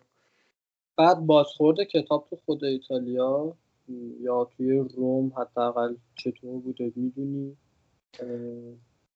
مثلا چه مقدار مردم اینو گرفتن بخونن، به خصوص حالا شاید به خاطر اون بحث‌های حاشیه‌ای که داشته درباره 1-2 سال آخره فوتبال. ببین کلا ایتالیایی آدمای کتابخونی هم، یعنی سطح مطالعهشون نسبت به ایرانی‌ها بیشتره و اینکه اصولا بیوگرافی خیلی طرفدار زیادی داره، حالا نه لزوما توی زمینه ورزشی ولی تو همه زمینه‌ها. بازخوردها اون اولی که کتاب اومده بودش خب بالاخره حرف و سخن و اینا زیاد بودش دیگه، خیلی کتابو خوندن و اینکه کتاب واقعا کتابیه که بر اساس حقایق نوشته شده، یعنی اصلا حرفی داخلش نیستش، خیلی به نظرم صادقانه نوشته شده. و کتاب میخوام بهت بگم که شبیه یه جور بیوگرافی یه جور سفرنامه میمونه، با این تفاوت که اصولا تو سفرنامه شما مثلا همه جای دنیا میری و جاهای آدمای مختلف و شهرهای مختلف رو میبینی، بعد سفرنامه مینویسی. این برعکسه، یعنی توتی تو روم مونده، بعد مدیرهای مختلف و مربیهای مختلف و مالکای مختلف تو باشگاه اومدن و این همیشه بود. مطمئناً به اندازه کافی حرف و سخن خودش داشت، فروش زیادی هم داشتش کتاب. حالا واقعاً آمار دقیقش میتونم تحقیق کنم بهت بگم، ولی که چرا به انگلیسی منتشر نمیشه خیلی عجیبه. خیلی به نظر منم عجیبه. به نظر من واقعا نمیدونم، اینم نظری ندارم که چرا. حتی یه نکته‌ای درباره کتاب، این که موقع ترجمهش، این که گفتی سختی داره، به خاطر خود زبان ایتالیایی بود بیشتر یا نه شاید به خاطر اون مدل، نمیدونم، اینکه بالاخره میدونیم کلا گویش اصیلی که توی روم هست سخته. به این کتاب 95% که به ایتالیایی واقعی نوشته شده، شاید مثلا 5% یه جاهایی چون مثلا حالا برای قشنگ شدنش مثلا به لهجه رومی نوشته. خب برای تو خیلی از اون نظر لهجه رومی نه اصلا نه از این لحاظ سخت نبودش. همون دوتا دلیلی که گفتم، خب اصولا زبان ایتالیایی زبان سختیه، منم که حالا مثلا درس مترجمی نخوندم، و دومین دلیلش هم که خب یه سری اصطلاحات هستن که شاید مثلا بیشتر جنوب ایتالیا استفاده میشه، تو شمال کمتر باشه، که توی کتاب استفاده شده. واقعا یه جاهایش برام مثلا، یا مثلا یه سختی دیگه که داشتم، خب مثلا مخصوصا توی بخشی که اسپالتی و توتی مثلا خیلی با هم دیگه مشاجره می‌کردن، یه سری جمله‌ای بود که یکم بی‌ادبانه بودش و خب واقعا مثلا چه می‌دونم یه فوش و معنی کردنش من خیلی دوست نداشتم دیگه. مثلا میگفتی دوست داشتی سمینم چی گفتن. آره یه جایی که مثلا بحث اولشون با اسپالتی مثلا، حالا آخه واقعا میگم نمیشه برگردن فوش رو خودت هم فکر کنم بدونین دیگه، توی زبان‌ها خیلی سخته برگردن. خب چند تا فصل دیگه قراره واسمون ترجمه بکنی؟ البته میدونم واقعا سخته و ما هم گفتیم حالا یه حالت نظرسنجی طور میذاریم هر از گاهی، حالا کدومو بچه‌ها میگن، ولی این که حالا بخوای همش رو ترجمه بکنی که قطعا نه. اگر هم بخوای همچین کاری بکنی که به پیشنهاد میدم یه جوری چاپش بکنی، چون واقعا 500 صفحه. آره ولی یه چند تا فصل دیگه اگه بتونی واسه همون ترجمه بکنی حالا کم کم خیلی خوب میشه، اون جاهایش که واسه خودمونم خیلی کنجکاوی داره. حتما این برای خودم هم باعث افتخاره، و اینکه به نظرم همین متدی که داریم پیش میریم که آهسته و پیوسته بریم جلو، ما امیدوارم که این پادکست به این قشنگی انقدر ادامه پیدا بکنه که اصلا تا آخرش بتونیم همه 500 صفحه حتی کتابای دیگر هم داخلش ترجمه بکنیم. چرا که نه، یه موقع بعد اکانت پریمیوم بفروشیم فکر کنم. مصیبت. خب درباره کتاب اگه بحث دیگه داری بگو، من یک سوال دیگه ازت دارم و بعد دیگه بریم. نه دیگه بریم جلو. خیلی خب درباره باشگاه بگو اگه نظری داری، مالکای جدید فکر می‌کنی که چجوری باشه، یا روزنامه ها رو نمیدونم خودت پیگیر هستی یا نه، اونجا چی می‌نویسن؟ البته خبرش که میاد بیرون بچه‌ها میذارن توی سایت، ولی خب نمیدونم رادیوهایی که اونجا هستن شاید یه ذره با دیتیل بیشتر بگن. اگه یا نظر خودت اگه چیزی هست درباره گروه جدید خوشحال میشم بشنوم. خب ببین، گروه جدید اگه بخوام در موردش بهت بگم، به نظرم فعلا خیلی زوده که ما بخوایم مثلا در موردش فکر بکنیم یا قضاوت بکنیم یا کاری بکنیم، چون حتی اینا هنوز به ایتالیا هم نرسیدن. یعنی الان فکر کنم توی قرنطینه توی لندن باشن، و من شنیدم که 7 سپتامبر احتمالا اولین زمانی که شاید بیان مثلا تازه توی روم و بخوان مثلا یه معارفه‌ای داشته باشن. ولی اولین چیزی که من خوشم اومده و ترجیح میدم که به فال نیک بگیرم اینه که به جای اینکه مثلا بخوان یه سری پول خرج کنن الکی مثلا بریزن بیرون بدون هیچ مثلا چی میگم، بدون هیچ ایده روشنی، اینه که دارن خرجه اضافی باشگاه رو کم میکنن بازیکن. یعنی اولین ایدهشون اینه که بازیکن‌های مازاد باشگاه رو بفروشن، و اینکه من خیلی دوست دارم ببینم که پایان این قضیه فونسکا و ژکو چجوری قراره پیش بره، برای اینکه قضیه واقعا بغرنج شده و من فکر میکنم که 100% یه نفر از این دو نفر از باشگاه میره بیرون بعد از مصاحبه خیلی رک و پوستکنده‌ای که ژکو آخر بازی سویا کرد، که به نظر من حالا مصاحبه اشتباهی هم نبودش اصولاً، ولی خب عنوان کاپیتان حق داشته این حرفو بزنه، واقعا حق داشته. و خب واقعا رومی که تو بازی با سویا ما دیدیم، درسته که از نظر نتیجه مثلا 2-0 بود، میشه راحت از نظرش گذشت، ولی از نظر بازی خیلی بخوام صریح بگم به نظر من هم خیلی شرم‌آور بودش بازی که کردش در مقابل سویا. اصلا خیلی خیلی وحشتناک بود اون بازی به نظر من. یعنی من فکر میکردم بازی یه جور دیگه باشه. بعد ما همونطور فکر میکردیم، یه ضد حال بدی بود. آره خب برای همین خیلی دوست دارم ببینم که راه حلایی که دارن برای این مثلا داستان‌ها چی خواهد بودش. راستش به نظرم قضاوت گروه جدید خیلی خیلی سخته، ولی یه کوچولو، ولی الان راحت میشه مثلا پالوتا رو قضاوت کردش دیگه.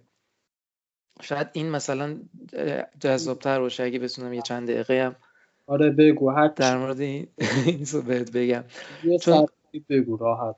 آره پالوتا به نظر من کلیتش واقعا مدیر خوبی بودش، یعنی یه سری خدمات زیادی به روم کردش.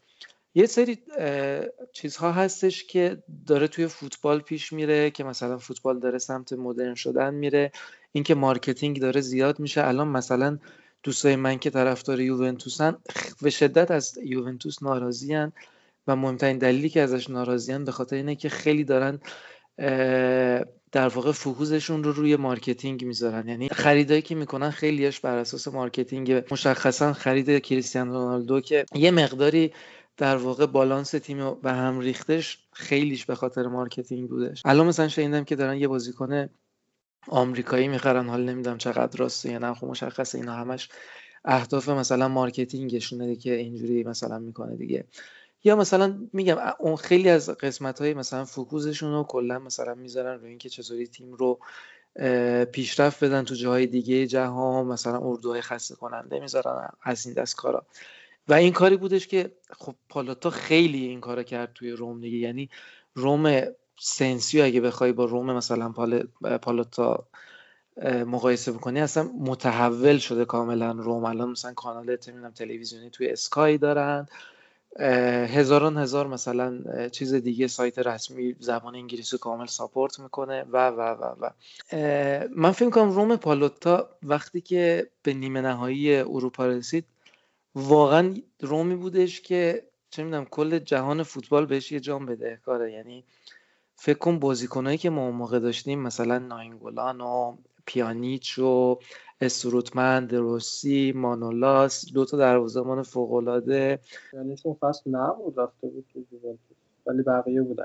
آره ولی بقیه بودن. حالا یا آره حالا فصل، یعنی واقعا ما خیلی تیم رویایی داشتیم و خب به هر حال باید بگیم که این تیم رو تیم کسی آقای پالوتا بالاخره جمع کرده دیگه.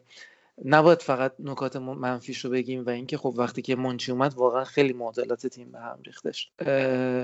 در کل من نمیتونم منفی بدونم، ولی کن به نظر من روم یه مقداری یه جورایی اینجوری بهت بگم یه مقداری براش جنبه ترایلن ارور داشتش، آزمون خطا رو داشتش. از چه نظر میگم؟ مثلا من یکی از مصاحبه‌های آقای پالوتا رو توی یکی از دانشگاه‌های آمریکایی مثلا رفته بود داشتم می‌خوندم که ایشون داشتش مثلا میگفتش که ما داریم بازیکن‌ها رو بر اساس الگوریتم‌های ماشین لرنینگ مثلا خرید می‌کنیم. چی الگوریتم ماشین لرنینگ؟ یه الگوریتمی که تو خیلی از زمینه‌ها به بشر واقعا کمک کرده که در واقع مثلا دو تا فاز داره دیگه. حالا بخوام یه توضیح کوتاه بدم، اول آموزش می‌بینه، لرن می‌کنه مثلا بر اساس یه داده‌های اولیه‌ای، بعدش میتونه مثلا تصمیم گیری بکنه که حالا مثلا بر اساس داده‌های جدیدی که میرسن، بر اساس الگویی که درش تعریف شده یا این داده ارزشش رو داره یا نه. مثلا فرض کن سیستمای تشخیص عکسی که توی گوگل جدیدن اومده، جدیدن که نه خیلی وقته، که مثلا شما عکس یه دونه مثلا فرض کن گربه رو مثلا توش آپلود میکنی و بهت میگه که این با 90% مثلا گربه است، با 70% مثلا رنگش رنگیه، با 80% مثلا نژادش اینه. خب و اینا مثلا اومدن یه چنین پروژه هایی ران کردن توی تیم. مثلا به طور مشخص بخوام بگم کریستنته بازیکنی بودش که من مطمئنم که اینا و فیلم کام خودش هم مثلا گفتش که بر اساس این الگوریتم، بر اساس این پروژه مثلا خریداریش کردن. و خب مثلا میدونی که کریستنته توی بازی دوندگی خیلی زیادی داره، پاسای صحیح شاید خیلی زیادی داشته باشه و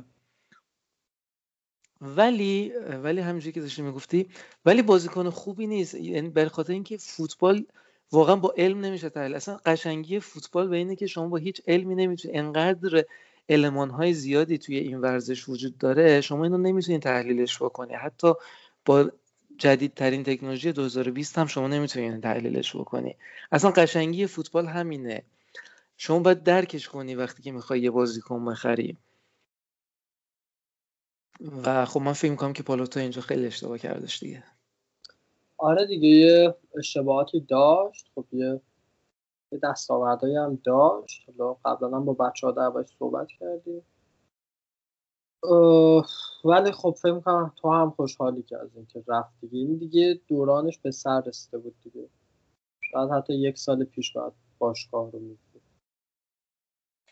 آره منم خوشحالم. خب من میدونی که به وضوح مثلا در مورد تصمیماتش در مورد پروژه خب خیلی مخالف بودم، این که بخواد مثلا چه میدونم یه پروژه حالا مثلا چقدر بزرگ توی روم رام بکنه که چند تا برج بسازه و اینا. خب میدونستیم که عملی نیستش و واقعا هم نتونست عملیش بکنه. امیدوارم که این رئیس‌های جدید آدمای ریالیستیکی باشن و بتونن مثلا کارا رو بهتر پیش ببرن. مرسی علی جان، ممنون. اگه صحبت پایانی داری بگو که بعد بریم اون چپتری که واسمون فرستادی رو پخش بکنیم و همه با هم گوش. من فقط همین از خودتون خیلی تشکر میکنم از پادکستی که دارین درست میکنین. امیدوارم که این راهو ادامه بدین و امیدوارم که بتونیم جمع رومی ها بیشتر به هم دیگه نزدیک باشیم. مرسی، ممنون. پس بریم فایلی که واسم فرستادی رو گوش بدیم، اون چپتر رو. و خیلی خیلی ممنون که هم به خاطر اینکه اومدی هم به خاطر ترجمه های خیلی خوبت. متشکرم از تو. خدا نگهدار همه.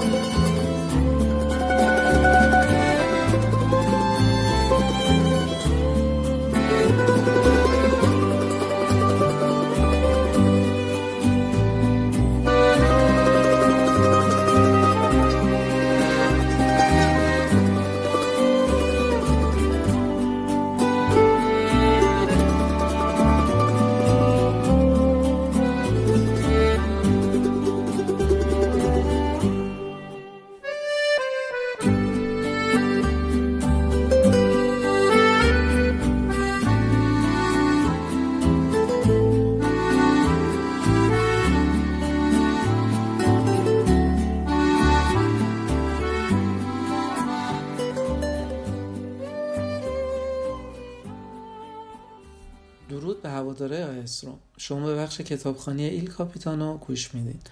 فصل 9 ناگراسیاس که توی زبان اسپانیایی یعنی نه ممنون. میریم که شروع کنیم فصل. یکی از قشنگترین بازی‌های این 25 سال مربوط به بازی سوپرکاپ 19 آگوست 2001 میشه. به عنوان قهرمانان تازه ایتالیا برای اولین باره که با آرم اسکودتو رو پیرهنمون بازی میکنیم.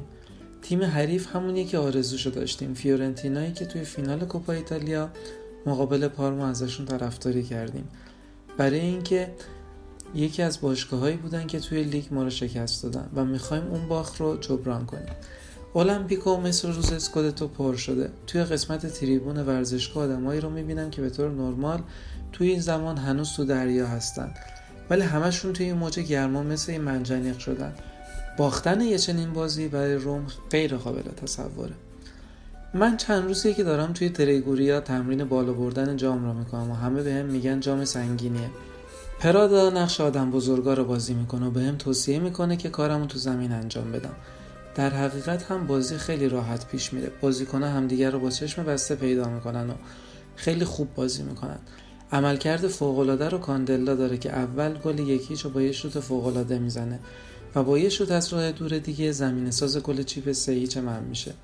ولی قشنگترین سکانس بازی گل 2-0 مونتلا هستش که پاس نرم من رو توی محوطه جریمه با یه شوت تمیز با پای چپ تبدیل به گل میکنه. یکی از اون گلایی که با دیدنشون میگی امسال هیچی برای هیچ کسی نیستش. حیف که همه چیز دقیقاً اینطور پیش نمیره. با 2 تا مساوی و 1 باخت لیگ رو شروع میکنیم. توی پیاچنزا دی فرانچسکو که به تازگی فروش رفته بود گل میزنه. لیگ به طرز عجیبی پیش میره و در نهایت این ما هستیم که دوباره قهرمان نیم فصل میشیم. ولی آخر کار این یوونتوسه که در نهایت قهرمان میشه که احتمالاً بهترین تیم هم بوده. واقعیت اینه که انرژی باتیستوتا قهرمان خارق‌العاده اسکودتو به خاطر سختی‌های بی‌سابقه داره خاموش میشه. گابریل نیمه اول فصل رو دووم میاره اما وضعیتش خیلی وخیمه.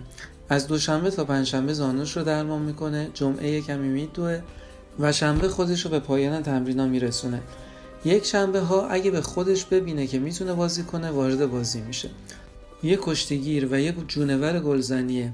ولی حالا دیگه روسش کشیده شده. آخرین گلاش رو توی ژانویه میزنه و تمام. از اونجا به بعد مونتلا مهاجم اوله و کاسانو رشد پیدا میکنه. ولی توی لحظات کلیدی تمرکز لازم رو نداریم و دوم میشیم.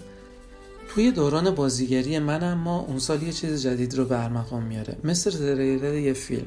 در واقع داستان با یه کابوس شروع میشه. 11 سپتامبر در حالی که هواپیمای روبوده شده به سمت برج‌های دوقلوی آمریکا حمله ور میشن، کادر تیم‌های روم و رئال مادرید توی هتل چیچرونه در حال خوردن ناهار هستن. اولین سه‌شنبه چمپیونز لیگ هست. بر قرعه کشی‌ها سریعاً ما رو در مقابل بزرگترین تیم دنیا قرار داده.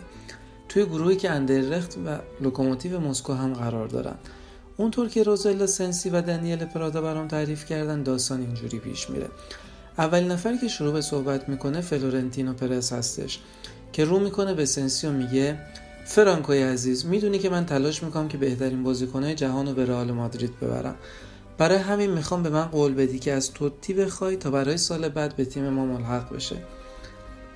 عکسالعمل سنسی خنده بلنده که پرس رو ساکت میکنه. داری شوخی میکنه دیگه. پرز اسپانیایی یکمی عصبی میشه و میگه هیچ شوخی و جوکی نیست، تو به من یه قیمت بده و من پرداختش میکنم. اصلا حرفشو نزن، توتی برای من مثل فرزندم میمونه. هیچ وقت حتی وارد بحثی که در مورد فروشش باشه هم نمیشم. دیگه هم لطفاً در موردش با هم صحبت نکن. سکوت میز رو فرا میگیره اما چند دقیقه بعدش خبرهای اولیه نیویورک میرسه و مسلماً در اون شرایط کسی در مورد فوتبال فکر نمیکنه. همه در این فکریم که بازی برگزار نمیشه. به صورت مستقیم اخبار تلویزیون رو نگاه میکنیم ولی دستوراتی که از یوفا میرسه میگه که باید بازی رو با یک روز تأخیر انجام بدیم. پاسخ رئیس سنسی به فلورنتینو پرز خیلی صریح بود. نه تنها گفت نه بلکه درخواست کرد که پافشاری هم نکنه. به طور بیچون و چرا. ولی رئال همچنان همه چیز رو زیر نظر میگیره و نمیذاره موضوع از آب و تاب بیفته. همچنین به خاطر اینکه گل پیروزی رو توی بازی برگشت من میزدم. همون شماتیک معمول کاندلا که توپ رو توی عمق میفرسته و من به توپ میرسم و با پای چپ گلش میکنم. البته آخر بازی فیگو با یه پنالتی بازی رو مساوی میکنه. گلی که زدم بهترین اتفاق برای اینه که فلورنتینو پرز نسبت به این انتقال حریص‌تر بشه. کار انتقال به ارنستو برونزتی سپرده میشه. یه وکیل معروف که خیلی به باشگاه مادریدی نزدیکه و به صورت متناوب به باشگاه روم سیگنال مذاکره میفرسته. اما سنسی توی دوران با شکوهش به سر میبره. بالاخره تونسته اسکودتو رو ببره. با خرید کاسانا یکی از بهترین جوانای اروپا رو خریداری کرده. توی افق تصوراتش یه روم قوی‌تر و رقابتی‌تر رو توی چمپیونز میبینه. در نتیجه نه تنها از ملاقات با مدیران پرز امتناع میکنه بلکه حتی جواب تلفن‌های پرز رو هم نمیده. اولین بخش داستان من و رئال مادرید همینجا تموم میشه. به خاطر حس کنجکاویم دوباره به ستاره‌های کهکشانی که پرز در طول دوران حضور اولش به برنابئو میاره میندازم. توی فصل 2000 فیگو رو گرفته بود. زیدان در سال 2001 و در سالی که من باید خریداری میشدم یعنی سال 2002 در آخر رونالدو رو میخره. به عنوان آلترناتیو بد هم نیست. خودم رو در مقابل آغاز فصل جدید میبینم. در حالی که انگار به عمد برنامه‌ریزی شده که روم و رئال توی یه گروه بیافتن. توی بازی رفت 3-0 ما رو در هم میکوبن. متاسفانه دوره‌ای هست که سنسی متوجه میشه که بیش از حد خرج کرده و توان پرداخت وام ها رو نداره و در نتیجه ترمز رو میکشه. در واقع هم تاثیرش توی تیم مشهوده چون برای توی اوج موندن باید توی هر پنجره نقل و انتقالات یه چیزی رو به روز رسانی کنی، ولی دیگه پولی برای سرمایه گذاری باقی نمونده. واقعا همون سال با وجود باتیستوتایی که دیگه رسش کشیده شده به بدترین نحو ممکن تموم میشه. رده هشتم با 23 امتیاز اختلاف نسبت به یوونتوس. با این وجود البته کاپلو توی برنابئو به جادوگر بودن خودش ادامه میده. توی بازی برگشت حتی میتونیم بازی رو با گل من 1-0 ببریم. یه بازی تیمی حیرت آور و 2 تا معجزه آنتونیولی روی رونالدو. در حالی که در مقابلمون رئالی رو در پیش داریم که از همیشه کهکشانی تره. به جز زیدان و رونالدو، فیگو، راول و هیرو، روبرتو کارلوس، ماکلله، کامبیاسو هم هستند. یکی از ارزشمندترین بردهای من در طول دوران بازیگریم. یه شوت پای راست بلند توی محوطه جریمه از روی توپ برگشتی مونتلا. یه رضایت بیش از حد و تصور میکنم که توی تریبون استادیوم یه نفر داره لیست خریدش رو به روز رسانی میکنه. سال بعد یعنی سال 2003-2004 دوباره تیم جون میگیره. سرمایه گذاری روی کاستانو جواب میده. پانوچی تبدیل به یه رهبر توی تیم میشه. چیوو و مانچینی برزیلی ناشناخته به تیم اضافه میشن و دروسی قوی و قوی تر میشه و من با 20 گل بجز کار اصلیم که بازیساز تهاجمیه، یک توپ رو هم به سمت دروازه اشتباه نمیکنم. برای سومین بار در طول مربیگری کاپلو قهرمان نیم فصل میشیم. اما بعد از این نقطه عطف بازی‌های بی‌حاصل شروع میشن. مساوی با اودینزه و بعدش باخت در مقابل برشا که به منزله قهرمان نشدن میمونه. دقیقاً همینطور هم میشه، چون میلان امتیازها رو جمع میکنه و دیگه هم کم نمیاره. بعد از اون ولی کم کم خودمون رو پیدا میکنیم. یووه رو 4-0 میبریم، ولی میلان سرعتش رو کم نمیکنه. 7 هفته مونده به پایان لیگ توی بازی رو در رو که در صورت برد میتونستیم به 3 امتیازشون برسیم، شفچنکو در دقیقه 2 گل زنی میکنه و بازی در همونجا بسته میشه. توی 3 تا بازی آخر فقط 1 امتیاز میگیریم و البته همون دوم میمونیم. اما کاپلو خشمگین میشه و توی تصمیم ناگهانی به یوونتوس میره. این جدایی بدترین فصل دوران کاری من رو در سال 2004-2005 به وجود میاره. سالی با 4 مربی. وقتی آخر سپتامبر به مادرید میریم، قرعه‌کشی‌ها واقعا دیگه دارن خسته کننده میشن. کار پراندلی و رودی فولر تموم شده و در حالی که باشگاه داره با دلنری مذاکره میکنه، روی نیمکت اتسیو سلا نشسته. در کل یه آشوبی توی تیمه. توی این شرایط زیبا بهم خبر میدن که ارنستو برونزتی توی هتله و تمایل داره تا با هم احوال پرسی کنه. هنوز از اتاقم خارج نشدم که بهم خبر میرسه که بین فرانکو بالدینی و برونزتی یه مشاجره سختی در افتاده. به سادگی به خاطر اومدن ارنستو به هتل در حالی که هیچکس خبر نداشته، رفته رو اعصاب فرانکو. در نهایت نه اونو ملاقات میکنم نه دستیارش جان پیترو پوکتا رو. ولی دست آخر متوجه میشم که با یه نفری از باشگاه صحبت کردم. پرز میخواد باشگاه رو تقویت کنه، همچنین به این خاطر که 2 ساله هیچی نبرده و من رو برای تیمش که در حال حاضر روی بکام و اوون بنا شده انتخاب کرده. این بار اما میدونه که روم توی شرایط ایدئال سال 2001 نیست و تصمیم میگیره روشش رو تغییر بده.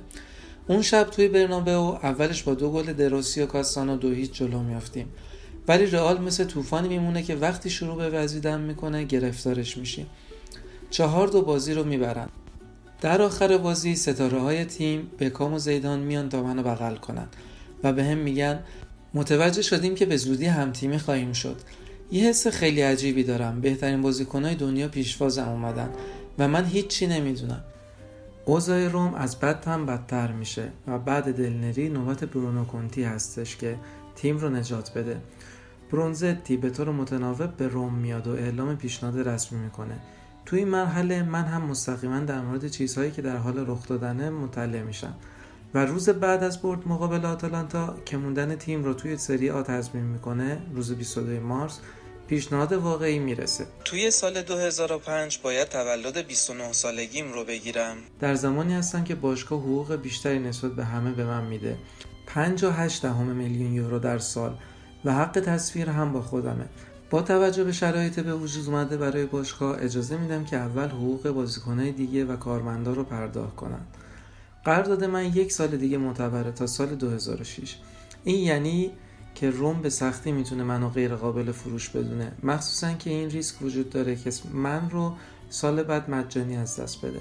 روزلا سنسی میگه که هیچ وقت فروش فرانچسکو توتی رو امضا نخواهم کرد و من حرفش رو باور میکنم نه تنها به این دلیل که من رو دوست داره، همچنین به این خاطر که تو شهر آشوب به پا میشه. رئال مادرید به من 12 میلیون یورو در سال پیشنهاد میده که با حق تصویر و تبلیغات و تقریبا به 15 میلیون هم میرسه و من رو تبدیل به فوتبالیست با بیشترین درآمد خواهد کرد. پیشنهاد اولیه شامل 60 میلیون یورو هم به روم میرسه. به هم میگن که رئال به راحتی میتونه این پیشنهاد رو تا 70 میلیون یورو هم افزایش بده. اگه توی یک فیلم بودیم، این دقیقاً زمانی بود که باید گفت نیاز به نوشیدنی سنگین دارم. روزهای پیش از جشن عروسی با ایلاریا هست و اون به هم میگه که حاضر برای چند سال کارهای تلویزیونیش رو به حالت تعلیق در بیاره. اصلا حالم خوب نیست و سرم گیج میره. با احتیاط زیاد موضوع رو به گوش خانواده‌ام میرسونم، مخصوصا به پدرم و برادرم ریکاردو. پاسخ بابام یه خاتمه مطلقه. کجا میخوای بری؟ اینجا که حالت خوبه. ریکاردو سردتره. بهش فکر کن که واقعا حرف کلی پوله. حتی از پرادا هم نظرش رو میپرسم.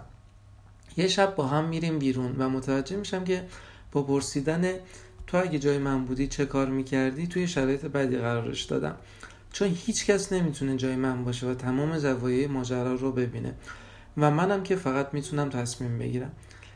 چی کار میخوای بکنی توی زندگیت فرانچسکو؟ این امکان رو داری تا توی زندگیت به یه قهرمان معمولی تبدیل بشی.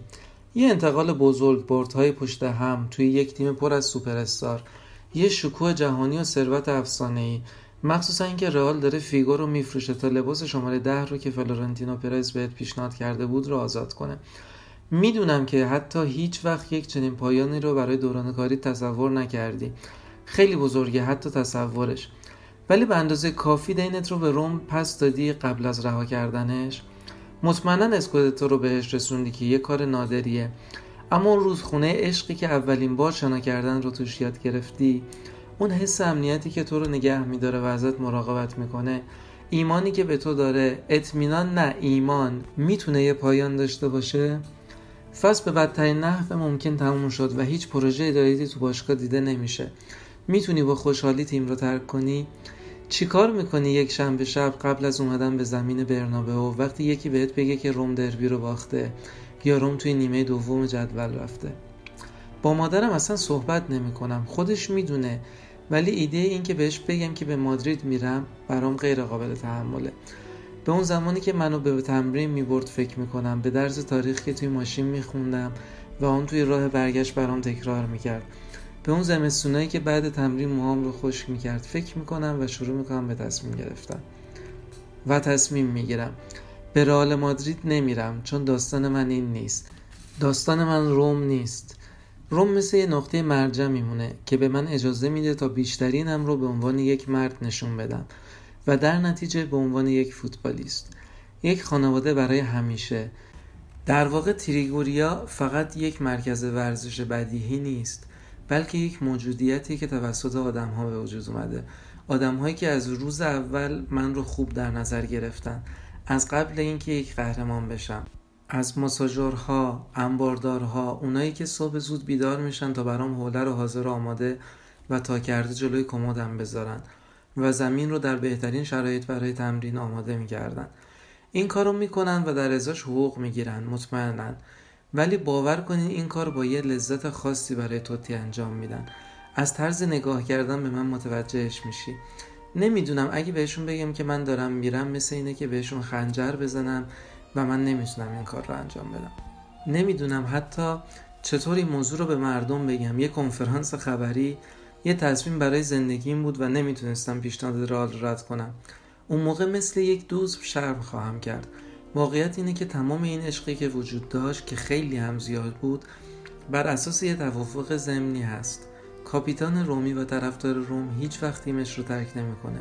مردم روی من حساب کرده بودن، حتی اون بخش رزرو قلبشون رو که معمولا برای امنیت کنار میذارن و بهش دست نمیزنن، برای من خرج کرده بودن و در نتیجه اگه خیانتی رخ بده همه چیز رو از دست میدی. واقعا نمیتونم خیانت کنم. و بعدش مادرم هست. باید بهش بگم مامان من دارم به مادرید میرم، ایلاری و نوه تو راهت هم با من میان، تو ولی خیالت راحت باشه، هر موقع به من نیاز داشتی به هم تلفن میزنی و من برات یه هواپیمای شخصی میفرستم تا پیش ما بیارتت. ولی نمیتونم این رو بگم. اول ژوئن هست. برای تنفس هوای روم قدیم، روم اون زمانی که کوچکتر بودیم با دوستای بچگیم به شام میریم. از هم تیمی ها فقط کاندلا هستش. بعد از دسر تلفنو برمیدارم و به پرادا زنگ میزنم. دنیل، باید همدیگر رو برای تمدید قرارداد ببینیم. رئال نمیرم، جای من اینجاست. هیچ وقت پشیمون نشدم. در طول سالیانی که دوم میشدیم، وقتی لیست توپ طلایی رو میدیدم و نام همه رو به جز خودم میخوندم، حتی یک ثانیه هم فکر نکردم اگه گفته بودم آره. باید تکرار کنم، جای من نبود، داستان من این نبود. خیلی زیبا بود که با لباس روم دوباره به برنابئو برگردم و 8 مارس 2016 توی بازی که میدونستم آخرین باریه که به این استادیوم باشکوه میرم، همه برپا وایسادن و موقع اعلام ورود من 15 دقیقه مونده به آخر بازی منو تشویق کردن. وقتی به سمت وسط زمین میدویدم، مارسلو رو دیدم و میگه بزن قدش و بعدش اون هم شروع میکنه به دست دادن و تشویق من. این همون میراث مهمتر و نجیبتریه که برام باقی میمونه، احترام. گواه این امر هم اینه که تونستم یک نقطه قابل اشاره حتی برای حریفانم باشم و حتی با این که پیشنهاد این تیم رو رد کردم ازم قدردانی بشه. با خودم 30 تا لباس برای خداحافظی توی برنابئو بردم. اولیش برای فلورنتینو پرز بود که منو در آغوش میگیره و به بقیه مدیرا منو نشون میده و میگه خوب نگاهش کنید، این تنها بازیکنیه که به من نگفته. بعدش با غرور زیاد بقیه لباس‌ها رو به قهرمان‌های این باشگاه خارق‌العاده میدم. وقتی خوشحالیشون رو از این کار میبینم، غرورم بیشتر هم میشه. از رونالدو و مارسلو گرفته تا مودریچ و بیل، همه این بازیکنان لباس تیم حریف رو جمع‌آوری میکنن. دونستن اینکه لباس جالارسی شماره 10 توتیپ یه جایگاه ویژه توی کلکسیونشون داره خیلی خوشحال کننده است. آخر بازی اون لباسی که پوشیدم رو با سرجیو راموس عوض میکنن، کاپیتان تیم، کسی که هر آنچه که بردنی بود رو برده، کسی که گل‌های مهم رو توی لحظات آخر بازی میزنه، چون یه قهرمان آخرین نفریه که تسلیم میشه. راموس توی رئال از سال 2005 بازی میکنه، سالی که من هم داشتم به این تیم ترانسفر میشدم. توی یه جهان موازی بایستی کاپیتانش بوده باشم.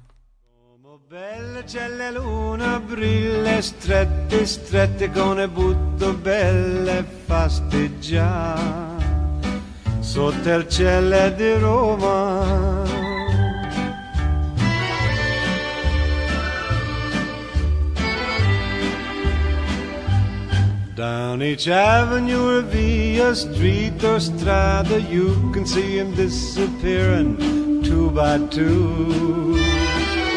on an evening in Roma. Do they take him for espresso? Yeah, I guess so. On each lover's arm a girl I wish I knew on an evening in Roma. Though there's grinning and mandolining in sunny Italy, the beginning has just begun when the sun goes down. So please meet me in the plaza near your casa. I am only one and that is one too few on an evening in Roma. Don't know what the country's coming to, but in Rome do as the Romans do. Will you on an evening in Rome. خب رسیدیم به بخش پایانی این اپیزود. هادی هم اومده و می‌خوایم درباره درباره پالوتا می‌خوایم صحبت بکنیم و درباره این مالکیت جدیدمون فریدکین. ببینیم تا الان که هیچ نه کنفرانس مطبوعاتی گذاشتن، نه اصلا از طرحاشون گفتن، هنوز حتی وارد ایتالیا هم نشدن. حالا یه ذره درباره اونا صحبت بکنیم، یه کمی هم درباره پالوتا. هادی تو میخوای شروع بکن درباره پالوتا یه ذره از نکات مثبتی که داشتی، چون از میدونم تو یه ذره با پالوتا نسبت به حالا ماها بقیه ذره اوکی تری بود. با یه ذره کوتاه دربارش بگو واسمون، کلا درباره 9 سالی که بود، نکات مثبتی که بود، نکات منفی که داشت و اینکه حالا بعد بگیم فریدکین چی کار نکنه بهتره. خب من اول سلام کنم به خودت و همه بچه‌هایی که صدای ما رو میشنون. در مورد دوره پالو تا حالا یه دوره اولش که خودش نبود بعدن اضافه شد، ما رفتیم دنبال تقلید از بارسا که اون زمان دو بار دو تا قهرمانی پشت سر هم با پپ داشت و به نظرم یه سال بود که هرز رفت، واقعا روموساد هرز رفت، نزدیک یک سال و نیم تلف شد وقت. ولی بعد اون با زمان که خیلی ستاره‌های جوون رو مطرح کرد، تونست با فروششون یه پول خوبی به دست بیارن و ساباتینی هم خوب جایگزین کرد به مورو. به نظرم روندش تا 2017 خوب بود، برند روم هم معتبرتر کرد دنیا. ولی خب اشتباهی که کرد این بود که روندی که داشت بعد از اون که هم مربی که مثلا مثل اسپالتی که بلد بود حرف بزنه وایست روی اهدافش، اون رفت به یه مربی مثل دی فرانچسکو که خیلی تسلیم بود در مقابل مدیریت و هر بازیکنی کم می‌کردن یا نمی‌گرفتن راضی می‌شد و هنوزم که هنوزم مصاحبه ندیدیم علیه مدیریت روم انجام بده.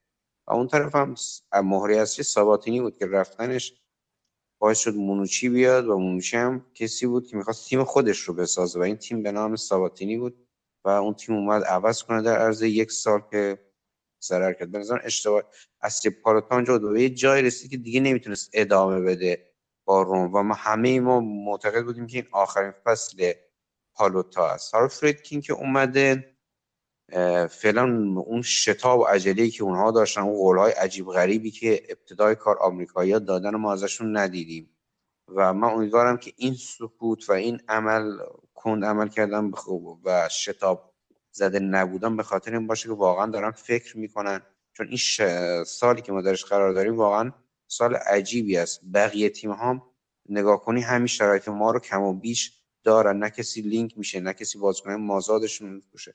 ما الا ماشاءالله بازیکن مازاد داریم، حداقل فکر کنم 12 تا شاید هم بیشتر از این لیست 35 نفری که اعلام کردن برای پیشفست باید جدا بشن از تیم و هیچ جایی نداره و هیچ راهی نداره اینا باشن و یه حقوق اضافی داریم پرداخت میکنیم، هم اون حقوق باید ذخیره بشه هم و پولی از فروش این بازیکن ها به خزانه رو واریز بشه که بتونن برای خریدهای جدید. عادی یه سوال نظرت این بنظرت یه نکته مثبت نیست ازشون که مثل حالا پالوتا نمیان تو بوقو کرنا بکنن که آره ما فلان کار میکنیم درسته سال دیگه اینجوری میشه؟ آره به نظر من نکته مثبتیه، نکته مثبته، چون من امروزم توییتر نگاه میکردم یه جای خوندم که میخوان الگوی مدیریتی بایر مونیخ رو مثلا بیان اجرا کنن. آره تو هم بحثش بود با آگوستینو و رضا، بحث همین بحث بود. ولی خب حالا ما گفتیم مطمئن نیستیم رو سورس این خبر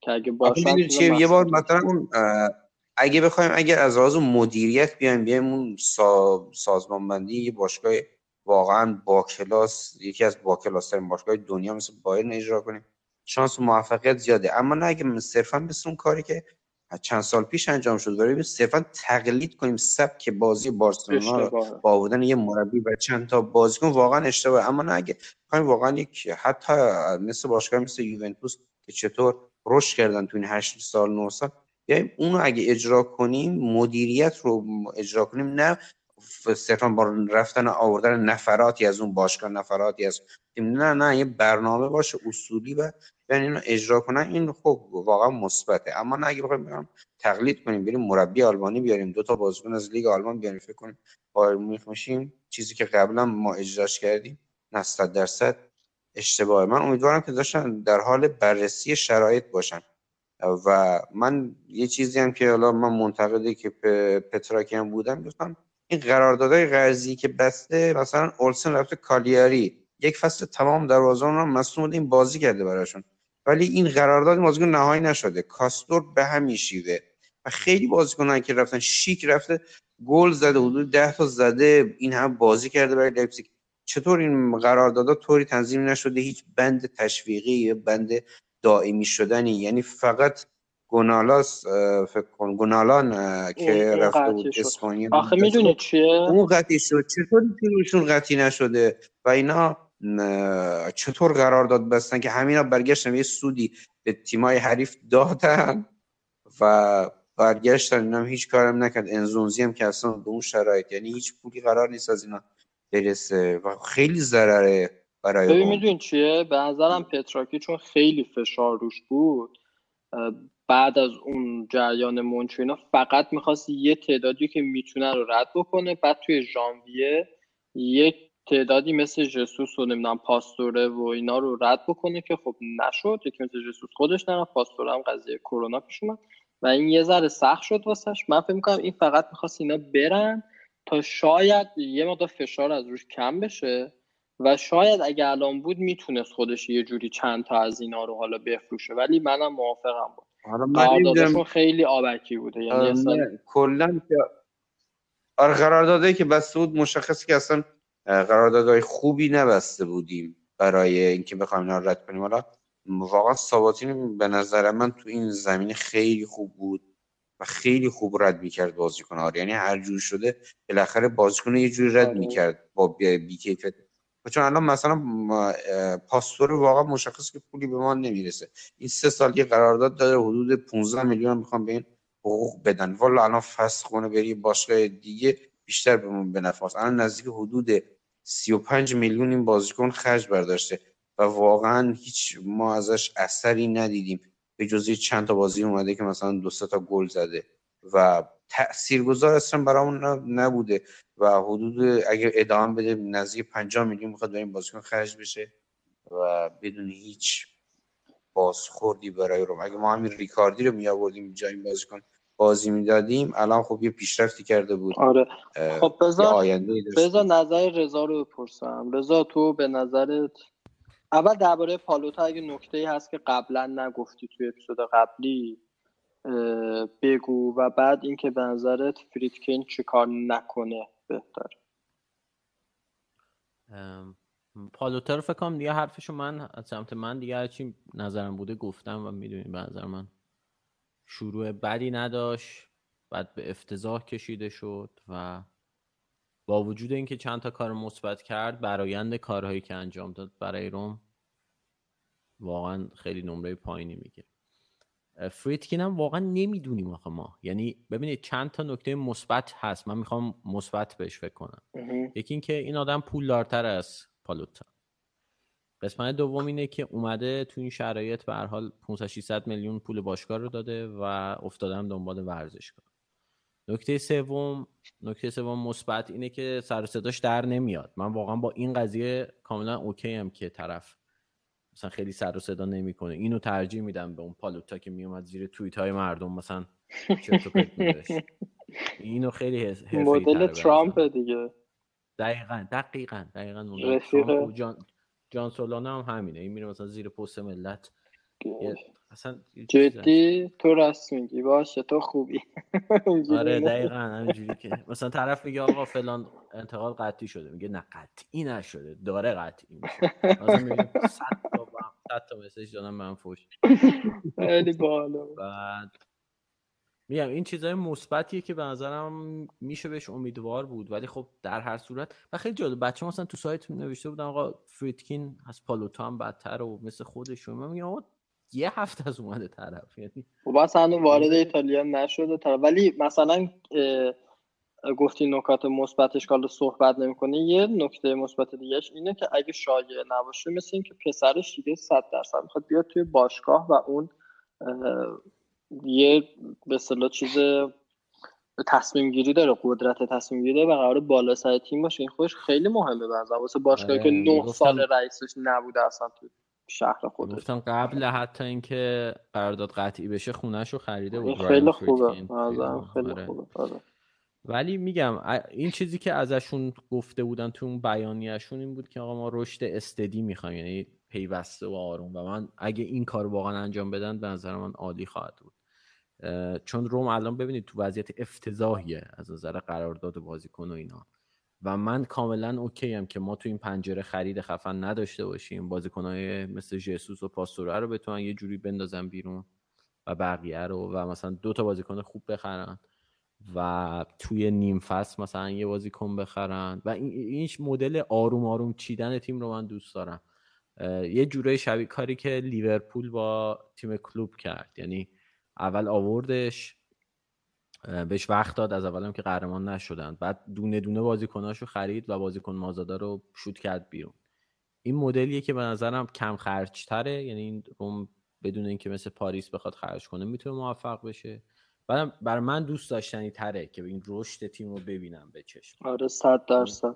ولی به نظرم اون کلوب بود و توی دورتموند خیلی بهتر نتیجه گرفته بود. اصلا کلوب یه استعداد با فونسکا من فکر نمی‌کنم تو این روند بتونیم، یعنی فکر نکنم فونسکا بتونه رفت. این یه نظریه دیگه، ولی نمیشه هیچ وقت گفت. به نظر من من همیشه گفتم شما باید ببینید چی دستته. کارون فونسکا واقعا تیم درست حسابی دستش نبود و باش نتیجه مثلا متوسطی گرفت. آره به نظر من اگه ما یه مربی نخبه رو نمیتونیم بیاریم، یکی مثل پپ گواردیولا مثلا که نمیتونیم در حال حاضر قطعا بیاریم، همین مربی که داریم رو ثبات داشته باشیم و بازیکنش رو بخریم، تیم رو آروم کنیم و اینا، این بهترین حالتشه. حالا اگه طرف جواب نداد که خب میری سراغ گزینه بعدی، ولی حداقل باید فرصت رو بهش بدی. همینجوری رو هوا نمیشه گفت که واقعا کدوم مربی میتونست با اون وضع افتضاح فصل پیش نتیجه مثلا خیلی بهتری بگیره. به نظر من کنترم میآوردی با اون وضع و فروش باشگاه و نمیدونم مصونیت و اینا، فکر نمی‌کنم مثلا دوم سوم میشد، اون چهارم پنجم میشد. آره خیلی‌ها میگن رانیری اگه میمون، من فکر نمی‌کنم با رانیری ما سهمیم تو. خودش هم میدونست قطعا خودش بهتر از همین است که نمیتونه با این تیم. من رانیری خیلی دوست دارم ولی خب حالا که نموند، یعنی نذاشتن بمونه دیگه، و حالا که این یه سال تجربهشو کسب کرد و یه جایی نتیجه خوب گرفته، یه جایی خیلی افتضاح بوده، اینو قبول دارم. مثلا بازی با سویا ما رو خورد تقریبا، هیچ کاری نتونستیم جلوشون بکنیم. ولی در هر صورت چی میگن، بازی فوتبال اینجوریه که معجزه نیست. مربی نمیتونه یهویی بیاد هم یه سیستم جدید بیاره هم نتیجه بگیره. فونسکا یه جرقه‌های مثبتی نشون داد و اگه بازیکناشو بخرن من ترجیح میدم که بمونه و بتونه کار کنه و بتونه پیشرفت بده تیم.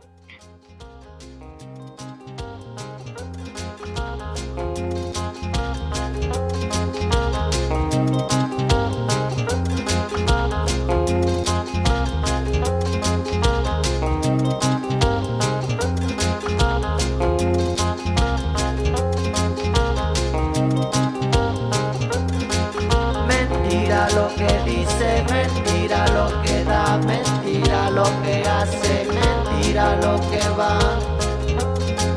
La mentira, mentira la verdad, mentira lo que cuece bajo la oscuridad. Mentira, mentira, mentira. Mentira el amor, mentira el sabor, mentira la que manda, mentira comanda.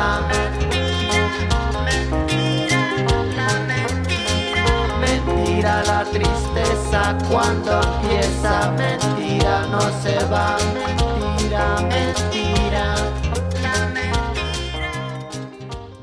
خب آگوستینو تو نظر چیه؟ 5 دقیقه فرصت دارید. بچه ها ببینید، من کلن با اینکه مدل اینو اونو پیاده کنیم مخالفم. چه میخواد بایر مونیخ باشه، چه بارسلونا باشه، چه لیورپول باشه، چه هر تیم دیگه باشه. اگه اینجوریه بخوایم مدل پیاده کنیم، خب منم میگم مدل آتالانتا. اقتصاد آتالانتا در حد ایرانه ولی نتایجش در حد مثلا آمریکاست، در این حد. خب ما بریم مدل آتالانتا رو پیاده کنیم، ولی اونجا رومه، نمیشه، اصلا امکان نداره مدل باشگاه دیگه تو روم پیاده بشه. روم مدلش باید مدل خودش باشه، باید یه چیزی به هوادارا بدن که این هوادارا آروم بشن، از تیم حمایت بکنن، جو اطراف تیمی مقدار آروم بشه، تیم به راحتی نتیجهشو بگیره. و مربی هم که برای روم میخواد بشینه رو نیمکتش باید با خودش یه چیزی بیاره. حالا یا از نظر تاکتیکی خیلی مربی قوی باشه مثل رانیری که یه پوان مثبت دیگه اش این بود که رومو خیلی خوب میشناخت و حاضر بود تو هر شرایطی کار بکنه، هر فداکاری انجام بده. یعنی من فکر میکنم که این خیلی مهمه که ریاست باشگاه، مدیریت باشگاه بدونه که از جانب مربی تهدیدی نمیشه مثلا تنشی باش ایجاد نمیشه، حاضر در هر شرایطی کار بکنه. رانیری روزی که اومد اصلا قراردادش رو ندیده بود، همینجوری امضا کرده بود اومده بود گفت مثلا پول برام مهم نیست، من اومدم سهمیه بگیریم. و من این یکی از اشتباهات پالوتاست که چقدر این آدم احمق بود که وقتی با رانیری ما اون نتایج خوبو گرفتیم چه دلیلی داره دیگه اخراجش کردیم؟ خب سهمیه نگرفتیم که نگرفتیم. یه دونه بازیکن ما کلایورت اگه جلوی ساسولون توپو گل کرده بود ما سهمیه رو گرفته بودیم. این واقعا احمق بازی بود که مربی که خوب نتیجه گرفته اخراج کرد، رفت یه دونه مربی از خارج آورد که الانم دارین نتیجه‌اشو می‌بینیم. یعنی اون کاری که الان میلان اخراج نکرد. خب وقتی نخواستنش خودش یعنی گفته بود نه اخراج نکرد، من ده بازی میمونم، من 10 بازی میمونم، بعدش بعدش اگه حالا تا ببینیم بعدش چی میشه که دیگه حالا نمیدونم نخواستم. نه اصلا خودش اینو من لفظ غلطی به کار بردم، اخراجش نکردم. آره. اصلا شرطش این بود که اگه سهمیه گرفت بمونه، سهمیه نگرفت آره. رفت. ولی من دارم میتونستن رازش کنم ولی نکردم. اصلا راضی کردن نمیخواست. اگه بهش میگفتم به نظر رانیری نمیموند اصلا، امکان نداشت. روم بهتر از سمپدوریا بود، کجا بود رفت مربی شد. آره دیگه کجا بره، میموند روم دیگه. من میخوام اینو بگم ولی اون کاری که میلان با پیولی انجام داد روم با رانیری انجام نداد. اون خیلی عجیب درست. بود. بعد فونسکا یه مربی خیلی بزرگی که نبود برن بیارنش. میدونی عجیب چی بود؟ ببین گارسیا با هر رودی گارسیا با هر ایرادی که داشت یه موضوع توش خیلی جالب بود. وقتی اومد به ایتالیا یه حالتی داشت انگاری کاملا درک کرده بود که اومدن به ایتالیا، یعنی دست به هر کاری زد تا با روم نتیجه بگیره. و همه دیدیم که همون فصل اولش هم با روم نتیجه گرفت و انقدر خوب نتیجه گرفت که باش قرارداد امضا کردن و اسمش هم به یوونتوس لینک شد. گفتن یوونتوس اینو میخواد و بعد گفتن نه ما مربیمون رو نمیدیم. ولی فونسکا اینجوری نبود، یعنی اصلا شما خودتون دیدین بازی با سویا فونسکا اصلا مثل مربی نبود که بخواد از خودش و نیمکتش و تیمش دفاع بکنه، اصلا اهمیتی براش نداشت. خب درسته رئیس باشگاه داره میره باشگاه رو حواس، ولی جنابالی نباید خودتو به ریاست جدید باشگاه ثابت بکنی. این واقعا نکته ترسناکه. یعنی من میگم ما بخوایم با همچین مربی بریم به استقبال فصل جدید. و یه خبری هم همین هفته اومده بود که فونسکا از سکوت ریاست باشگاه مدیریت جدید باشگاه راضی نیست، میگه باشگاه رو حواس، بازیکن نگرفتیم. یعنی این نارضایتی ظاهرا هستن. من نمیدونم چجوری ما میخوایم با مربی که ناراضی و ناراحته میگه برای من خرید نکردن، پس فردا میگه برای من خرید نکردن نتیجه نگرفتیم. میدونین چی میخوام بهتون بگم؟ یه حالت بیانگیزگی من در کادر روم میبینم و مایی که نمیتونیم الگوی هیچ تیمی رو پیاده کنیم، مایی که وقت نداریم، مایی که پول هم نداریم، بهتره سرمایه انسانی باشگاهمون رو افزایش بدیم. یعنی بریم مربی بیاریم، مدیر ورزشی بیاریم که یا نخبن یا با تجربه و کاربلدن یا جویای نامن، یعنی انگیزه دارن که باشگاه رو به خاطر خودشون هم که شده ببرن بالا. ولی من در حال پتراکی هم همین بود دیگه. به این پتراکی تورینو رو با اون وضعیت رها کرد، اون شرایط سخت واسش به وجود من حتی ازش شکایت هم کردن. چرا؟ چون همین جویای نامی که تو میگی رو داشت. ولی خب اینجوری بهش پشت شد دیگه جورایی. من خب یه پرانتز فقط باز کنم اینجا بگو. این حرفی که در مورد فونسکا فونسکا حرفی ندارم. خب نظر آگوه منم باش موافقم، حالا صرفا من به ثبات بیشتر اعتقاد دارم. ولی این حرفی که در مورد گارسیا زد منو یاد این انداخت که آقا ما چقدر به گارسیا فوش دادن تو همین سایت خودمون و هنوزم میدن و انصافا این مربی و ما قدرشو ندونستیم، اندازه کافی ندونستیم. آره یعنی شما یادتون اگه باشه فصل قبلش، یعنی سال اول که اون مدل روم بارسلونایی بود که نشد، بعد زمن اومد و آخرش هم ما دربی و با آندریاتزولی اگه اشتباه نکنم به لاتسیو باختیم و سال بعدش یعنی بعد این افتضاحات مثلا 2 ساله یه مربی آوردن و ما 10 تا بازی اول فصلمون رو بردیم، اونم با بازیکنایی که واقعا خیلی فرق نداشتن با فصل پیش. آره. و این جز نبوغ و مربی چیزی رو نمیرسونه و در واقع باعث شد که روم پالوتا بلند شه از پاش و بتونه به چمپیونز لیگ فکر کنه و به بازیکنان بهتر فکر کنه، ولی همچنان رومیا یه ذره ناسپاسن به نظر من در قبال گارسیا، همش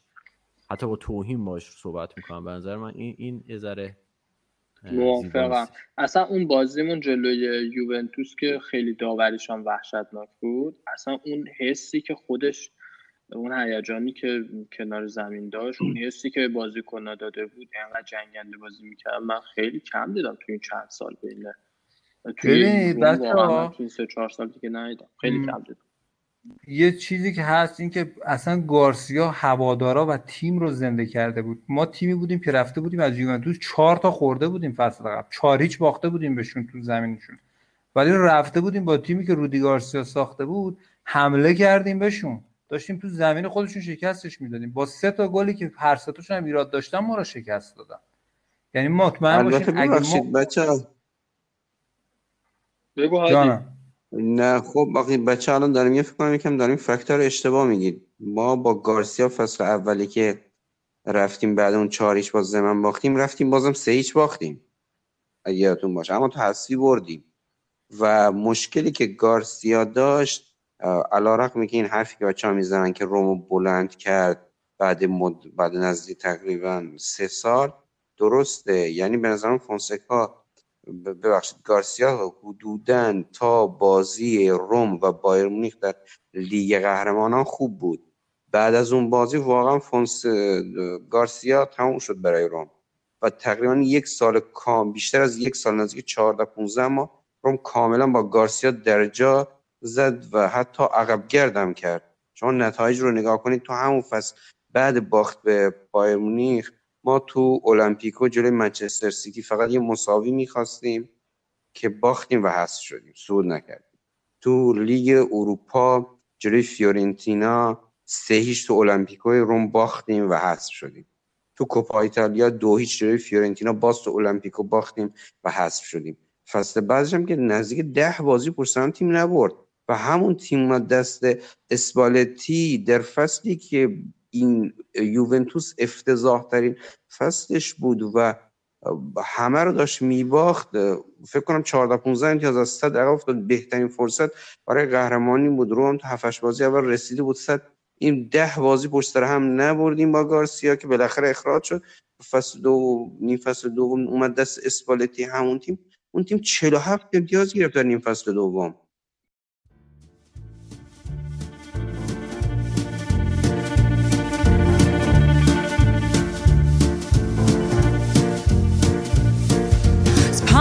Sweaty knees, weak arms are heavy, there's vomit on his sweat already. Mom's spaghetti. He's nervous, but on the surface he looks calm and ready to drop bombs. But he keeps on forgetting what he wrote down. The whole crowd goes so loud. He opens his mouth, but the words won't come out. He's choking now, everybody's choking now. The clock's run out, time's up over blouse. Now back to reality, oh, there goes gravity, oh, there goes gravity. Choke, he's so mad, but he won't give up, that is he know. He won't have it, he knows his old back.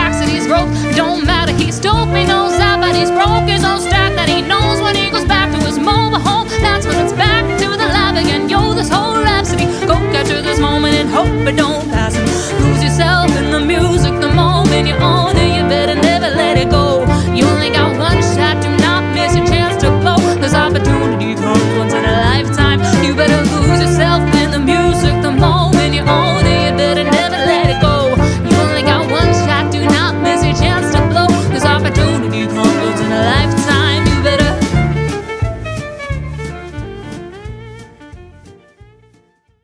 اگه بخوایم چشم در برابر چشم بگیم خود دیگه اسپالتی که از رودی گارسیا بدتر بود دیگه، آقای باخت در دربی دیگه اسپالتی، یعنی اسپالتی هوادارا رو به خاطر شکستش تو دربی کچل کرد. ما لاتزیوی باخت، ما 2 تا تیم داشتیم، 2 تا تیم کامل. خب مگه گارسیا رو به خاطر این اخراج نکردیم؟ 2 تا تیم کامل داشتیم، دادیمش دست اسپالتی رفت چیکار کرد؟ رفت جلوی لیون تو لیگ اروپا حذف شد. خب این فاجعه است دیگه جلوی لیون. یا مثلا توی نیمه نهایی کوپا ایتالیا به لاتزیو که بازیکناش نصف و مهم نبود باخت. خب اسپالتی یه دونه سهمیه، دو تا سهمیه لیگ قهرمانان برای ما گرفت. چی به تیم ما اضافه کرد؟ آقا من یه پرانتز باز کنم. ببین به نظرم هادی این که حتما یادم نمیاد تو چند ماه بعد از باختمون جلوی بایر گارسیا بود، یادم نمیاد دقیقاً، ولی به نظرم گارسیا با من فکر کردم 5-6 ماه بود، یعنی واقعا یادم نمیاد، ولی به نظر من گارسیا چیزی که به تیم اضافه کرد، تیمو واقعا من با رضا موافقم، تیمو از زمین بلند کرد و اصلا یه هیجانی به تیم داد و به این تیم نشون داد که بابا شما میتونید با یه تیمی مثل یوونتوس با اون همه هزینه میتونید باهاش رقابت بکنید و اصلا اون موقع واقعا تیم خیلی خیلی جذاب بود و با اینکه هیچ با یوونتوس رقابت شد، من این نکته مثبتش رو هیچ وقت یادم نمیره، منم قبول دارم بعدش خراب کرد. حالا اگه میخواید بحثی مهم بگم، اسپالتی و اینا، یه چیز مدیریتی بگو، یه چیز مهم مدیریتی. هادی یه چیزی گفت، هادی توی اول صحبتش گفت که دی فرانچسکو حرف گوش کن مدیریت باشگاه بود. آره. و جالب رودی گارسیا وقتی افتاد توی انزوا و توی سراشیبی سقوط توی روم که جلو مدیریت روم در اومد. دقیقاً آره. چیزی که اسپالتی برعکسش بود. اسپالتی کسی بود که مو به مو با پالوتا توی یه خط بود و بارزترین سند حرف منم کودتاش علیه توتیه که اصلا هیچ دلیلی نداشت و کاملا مشخص شده الان که کسی که پایه‌گذار اون توته بود علیه توتی قطعا پالوتا بود و اسپالتی، یعنی همونجا پالوتا میگفت که بله اسپالتی کار درستی کرده و مربیه و فلان، چون شما خودتون دیدین وقتی که اسپالتی از روم رفت اینتر. خب الان نگاه کن، من در رای فکت ها و اطلاعاتی که شما میدید صحبت میکنم. شما الان مثلا میگید گارسیا خوب بوده، روم بلند کرده، من خب اونو تایید کردم اون بخششو، اما بخش بعدی گفتم بعد از بازی با بایر مونیخ گارسیا برای روم تموم شده، نتایجش هم براتون میگم. شما میگید که بله با روم با فصل دوم با گارسیا نایب قهرمان شد، اما با چند امتیاز، با چند تا باخت، با 70 امتیاز. روم فونسکا امسال 70 امتیاز گرفت، 50 پنجم شد با 8 امتیاز اختلاف و سهمیه، ولی اینجا نایب قهرمان شد، یعنی اینقدر لیگ وضعیتش افتضاح بود و رقیب نبود که با 70 امتیاز نایب قهرمان شده بود روم و فصل بعدش هم شرایط مهیایی بود برای قهرمان. شما میگید آره با فونسکا اسپالتی باخته، وقتی اسپالتی باخته با 70 امتیاز که نباخته، با 86 امتیاز باخته، 4 امتیاز کمتر از یوونتوسی که قهرمان شده، بهترین فصل یووه بوده، رفته تا فینال، بارسا رو 3-0 زده بودم و بهترین فصلشون، یعنی نزدیکترین وقتی که ما به قهرمانی بودیم همون فصل بود، یعنی کمترین فاصله ما با یوونتوس با دی فرانچسکو با گارسیا ما زیر 17 امتیاز فاصله نداشتیم با یوونتوس.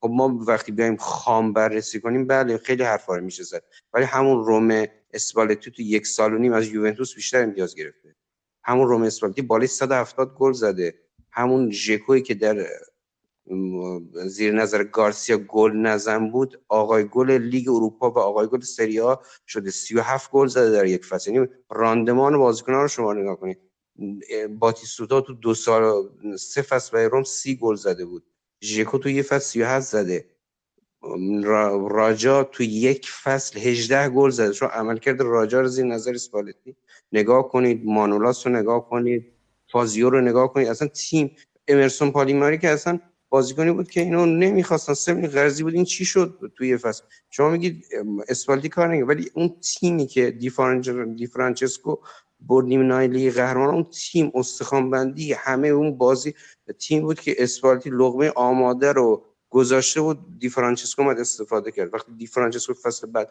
با مونیش اومدن تیم خودشون رو بسازن، تیمشون چندم جدول شد. آره ولی خب رو ما هم می‌تونیم ما همه مدیر ورزشی خب ما اجازه بدید که ما بخوایم دوستان اجازه بدید مدیر ورزشی وقت میخوام که 2 دقیقه صحبت کنم، وقت شما چیزه محفوظه.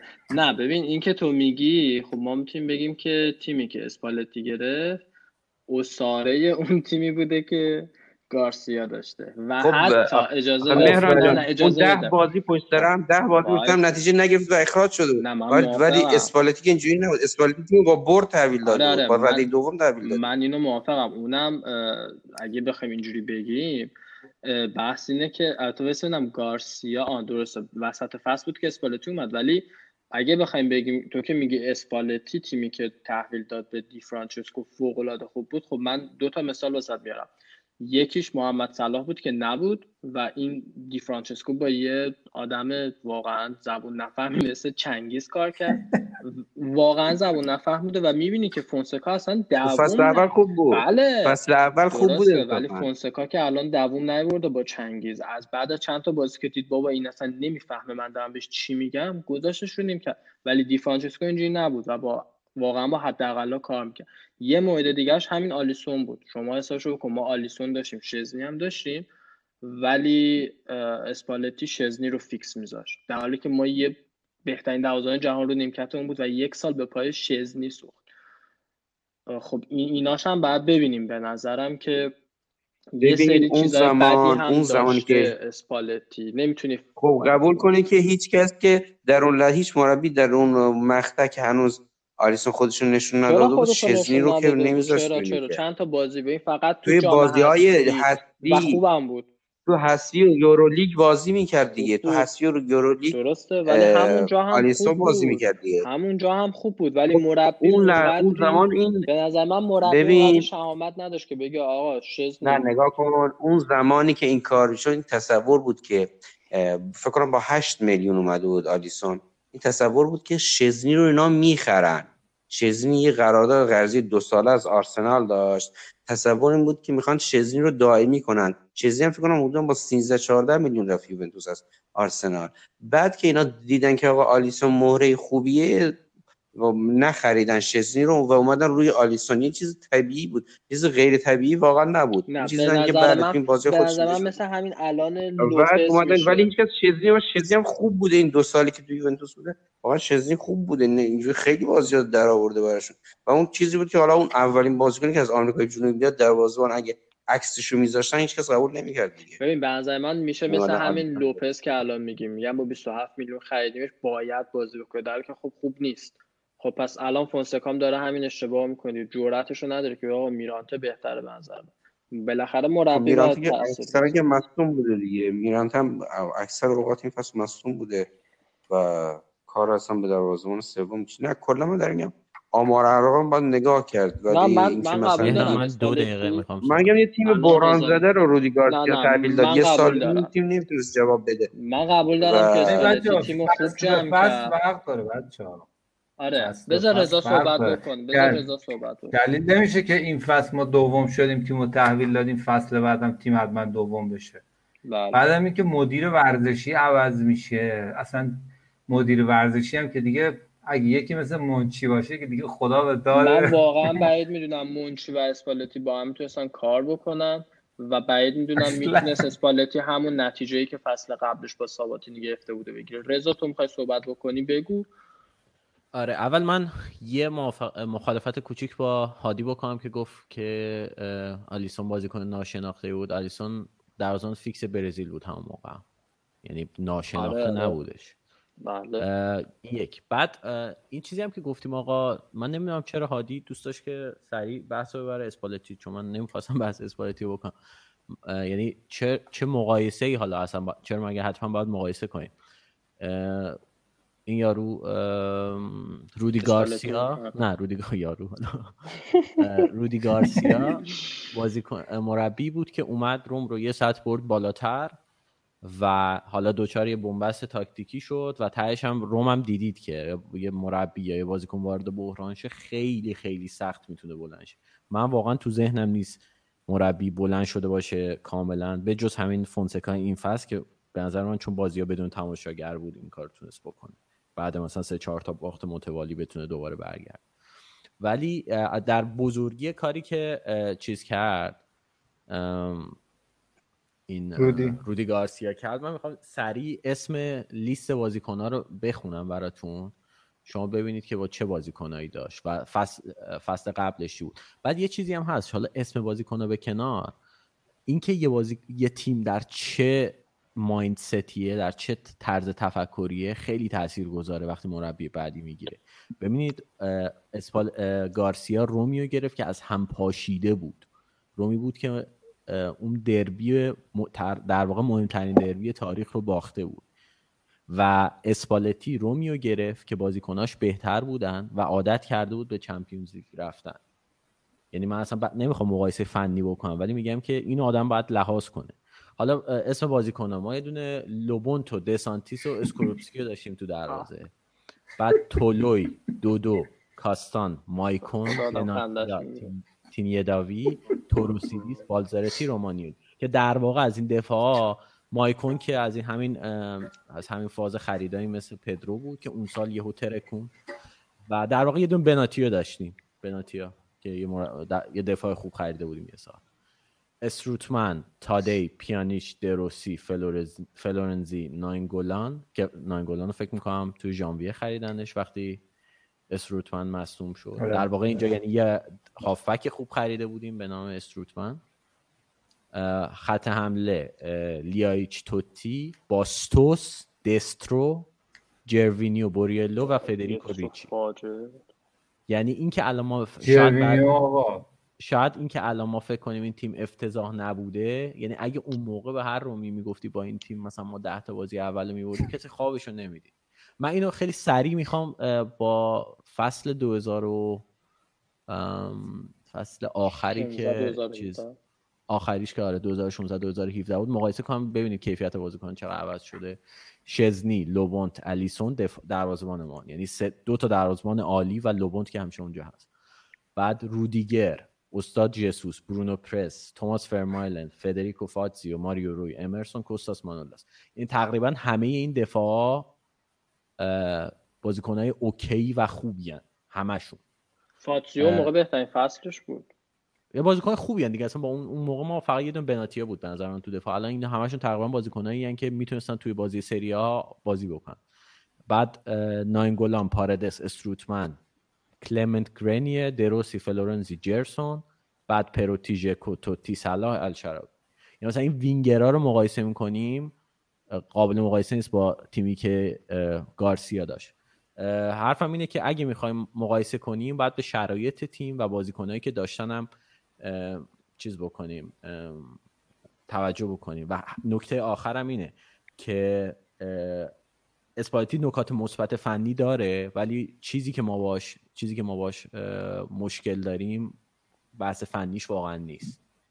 اون دو تیکه کردن شهر روم، اون کاری که با توتی کرد، این شکافی که بین طرفدارا ایجاد کرد مهمترین مشکلشه. وگرنه به قول هادی نتایج نسبتا خوبی گرفته و هر مربی دیگه‌ای بود شاید این کارا رو نمی‌کرد و اون فصل هم دوم میشد، سهمیه چمپیونز لیگ میگرفت، سال بعدش هم میموند.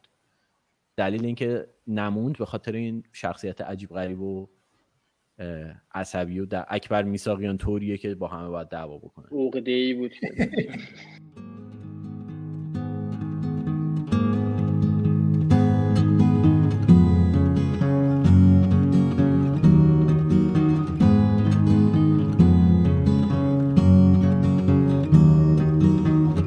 Wanderers this morning came by. Where do they go? Graceful in the morning light, to banner fair, to follow you softly in the cold mountain air. Through the forest down to your grave, where the birds wait and the tall grasses wave, they do not know you anymore.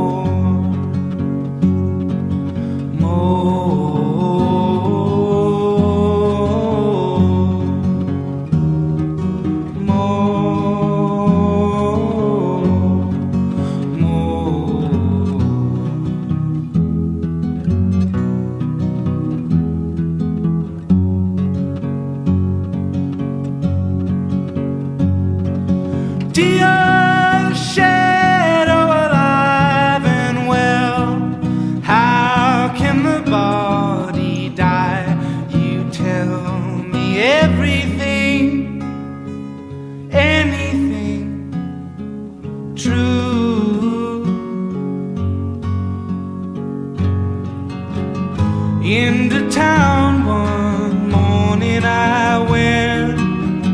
staggering through premonitions of my death. I don't see anybody that dear to me. من فقط یه سوال بپرسم از بچه‌ها. من خودم نمیخوام چیزی بگم اضافه کنم، ولی من واقعا هرگز نفهمیدم اسپالتی مشکلش چی بود. یعنی هیچ وقتم نگو مشکلش با توتی چی بود. بابا توتی بهترین بازیکن روم اسپالتی بود، اصلا اینا همش تو بغل هم بودن. مشکل چی بود اصلا؟ چی مشکل تو چی آقا؟ توی چپتری که حالا علی هم خون واسمون ترجمه کرد این بود که مثل اینکه یه مقدار دلخور بود از توتی سر اون دوره اولی که توی روم بود، وقتی که اسپالتی کنار گذاشته شد مثل اینکه دلخور بوده از اینکه توتی ازش حمایتی که می‌خواسته و نکرده که این بمونه اون فصل رو. واسه همین یه کینه‌ای داشت و بعدم که اون شرایطو بهش گفتن که آقا ما می‌خوایم حالا توتی تو تیم بولد نباشه، قبول می‌کنی یا نه؟ گفت آره. و شاید هر مربی دیگه‌ای بود همچین چیزی رو قبول نمی‌کنه، ولی اون قبول کرد و گذاشتنش. این چیزی که من فهمیدم آخه یه چیزی هست. ببین الان اینا دارن یه زور میگن به توتی، از یه طرف میگن توتی نباید فراتر از یه بازیکن باشه، از یه طرف میگن چرا توتی حمایت نکرده. یعنی ببین اصلا یه چیز خیلی غیر منطقیه، یه چیز در حد خصومت شخصی دیده نشده است. میدونی چی بهت میگم؟ یعنی مثلا تنها باری که سراغ دارم مثلا یه مربی با بازیکن‌ها اینقدر بد با بازیکن اینقدر بد رفتاری کرده، یه رفتارهای خیلی عصبی بود که فقط من از لوئیس فان خال دیدم. یعنی میگفت لوکاتونی گفته بود لوئیس فان خال همون جلسه اولی که اومد تو بایر همون روز به من گیر داد، همون روز اولش که اومده بود سر میز به من گیر داد. ولی خب میگم من اصلا این قضیه اسپالتی رو واقعا درکش نکردم، هنوزم درک نکردم. خب هادی تو اگه مطلبی داری تو 2 دقیقه بگو که بحثو جمع کنیم. من حالا خب بچه‌ها رو پاس کوتاه بدن سر بحث فنی، ولی خب این طبیعیه. وقتی مربی اصلا شما تصور کنید یه مدیر حالا میخواد یه شرکت یه کارخونه اینا باشه، برای اون کسایی که قدیمی هستن یه جبهه‌ای میگیرن دیگه توتی دیگه خودش اعتبار داره و کسی هست، و وقتی یه آدم جدید وارد میشه به عنوان سرمربی تصورش اینه که باید یه زهر چشمی از همه بگیره و معمولا که چه عرض کنم همیشه سراغ اون آدمی که قدرت بیشتری داره اون مجموعه که بقیه حساب کارشون دستشون بیاد. و به نظر من این سبک رفتار اسپالتی از این نظر بوده، چون آقا مثلا اگر توتی هر کاری دلش میخواد بکنه من فردا نمیتونم به صلاح و الشراوی و فلان بازیکن ژکو بیام حرفمو به کرسی بنشونم، اونام از من حساب نمیارن. ولی اگه بیام جلوی توتی وایستم تنبیه انضباطیش کنم همون اول کار، بقیه میفهمن که من با کسی شوخی ندارم و نظم انضباط رئیس که من تو دوره اولش هم توتی همون موقع هم که میگفت اکاش من قبلتر میاموندم به پست نوکشون اسپالتی کسی بود که برخلاف کاپلو نه اینو نمیگم، اینکه میگم مثلا یعنی بهترین عملکرد رو داشت. یعنی عمر فوتبال توتی خیلی زیاد کرد خود اسپالتی اون دوره. اونو من مخالفم چشمی که میگی چرا اون موقع نگرفت، چون توتی اون موقع بازیکن بزرگی بود، 30 سالش بود، 29 سالش بود تو باشگاه. خب اونجا هم نگاه کنید چیزی که بود اسپالتی وقتی اومد تیم تحویل گرفت فصل قبلش تیم داشت رفت دست 2، فکر کنم هفته 1-2 هفته مونده با آخر بود، خطر سقوط هم داشتیم. فصل بعد که اومد اسپالتی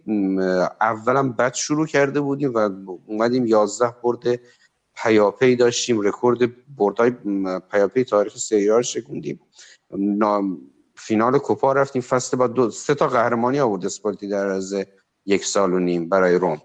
خب اونجا دیگه اعتباری داشت، توتی هم همراه بود. ولی این دور به نظر من چون وضعیتی اومد تیم آشفته بود میخواست در واقع زهر چشم میگیره که کل تیم و مجموعه بفهمن که اینجا حرف اول رو کی میزنه. و به نظر من اصل چیزی که ریشه داره همین رفتار است، رفتاری که خیلی مربی و مدیرا وقتی وارد مجموعه جدید میشن با نفری که بیشترین قدرت رو داره قدیمی تر هست انجام میده. و من نه تو فوتبال تو بقیه جام زیاد دیدم. خب من جنس فکر کنم که اصلا من میگم یه اپیزود بزنیم سر قضیه توتی و اسپالتی، ولی آقا من اصلا اینو توهین آمیز میدونم که بگیم اسپالتی برای توتی کاری کرده، چون اولا توتی بزرگترین بازیکنیه که اسپالتی باش کار کرده، دوما اینکه اصلا اگه توتی اون گلا رو نمیزد نه 11 برد پیاپی بود نه جامی بود. من صحبتم اینه آقا توتی مصدوم بود اون 11 برد پیاپی، بعد چند بازی مصدوم شد. نه دیگه بعد چند بازی مصدوم شد، بیش از نصفش که توتی بود. این یک. بعدم این که این میشه ناسپاسی. پس اخلاق در فوتبال چی میشه؟ میدونی چی بهت میگم؟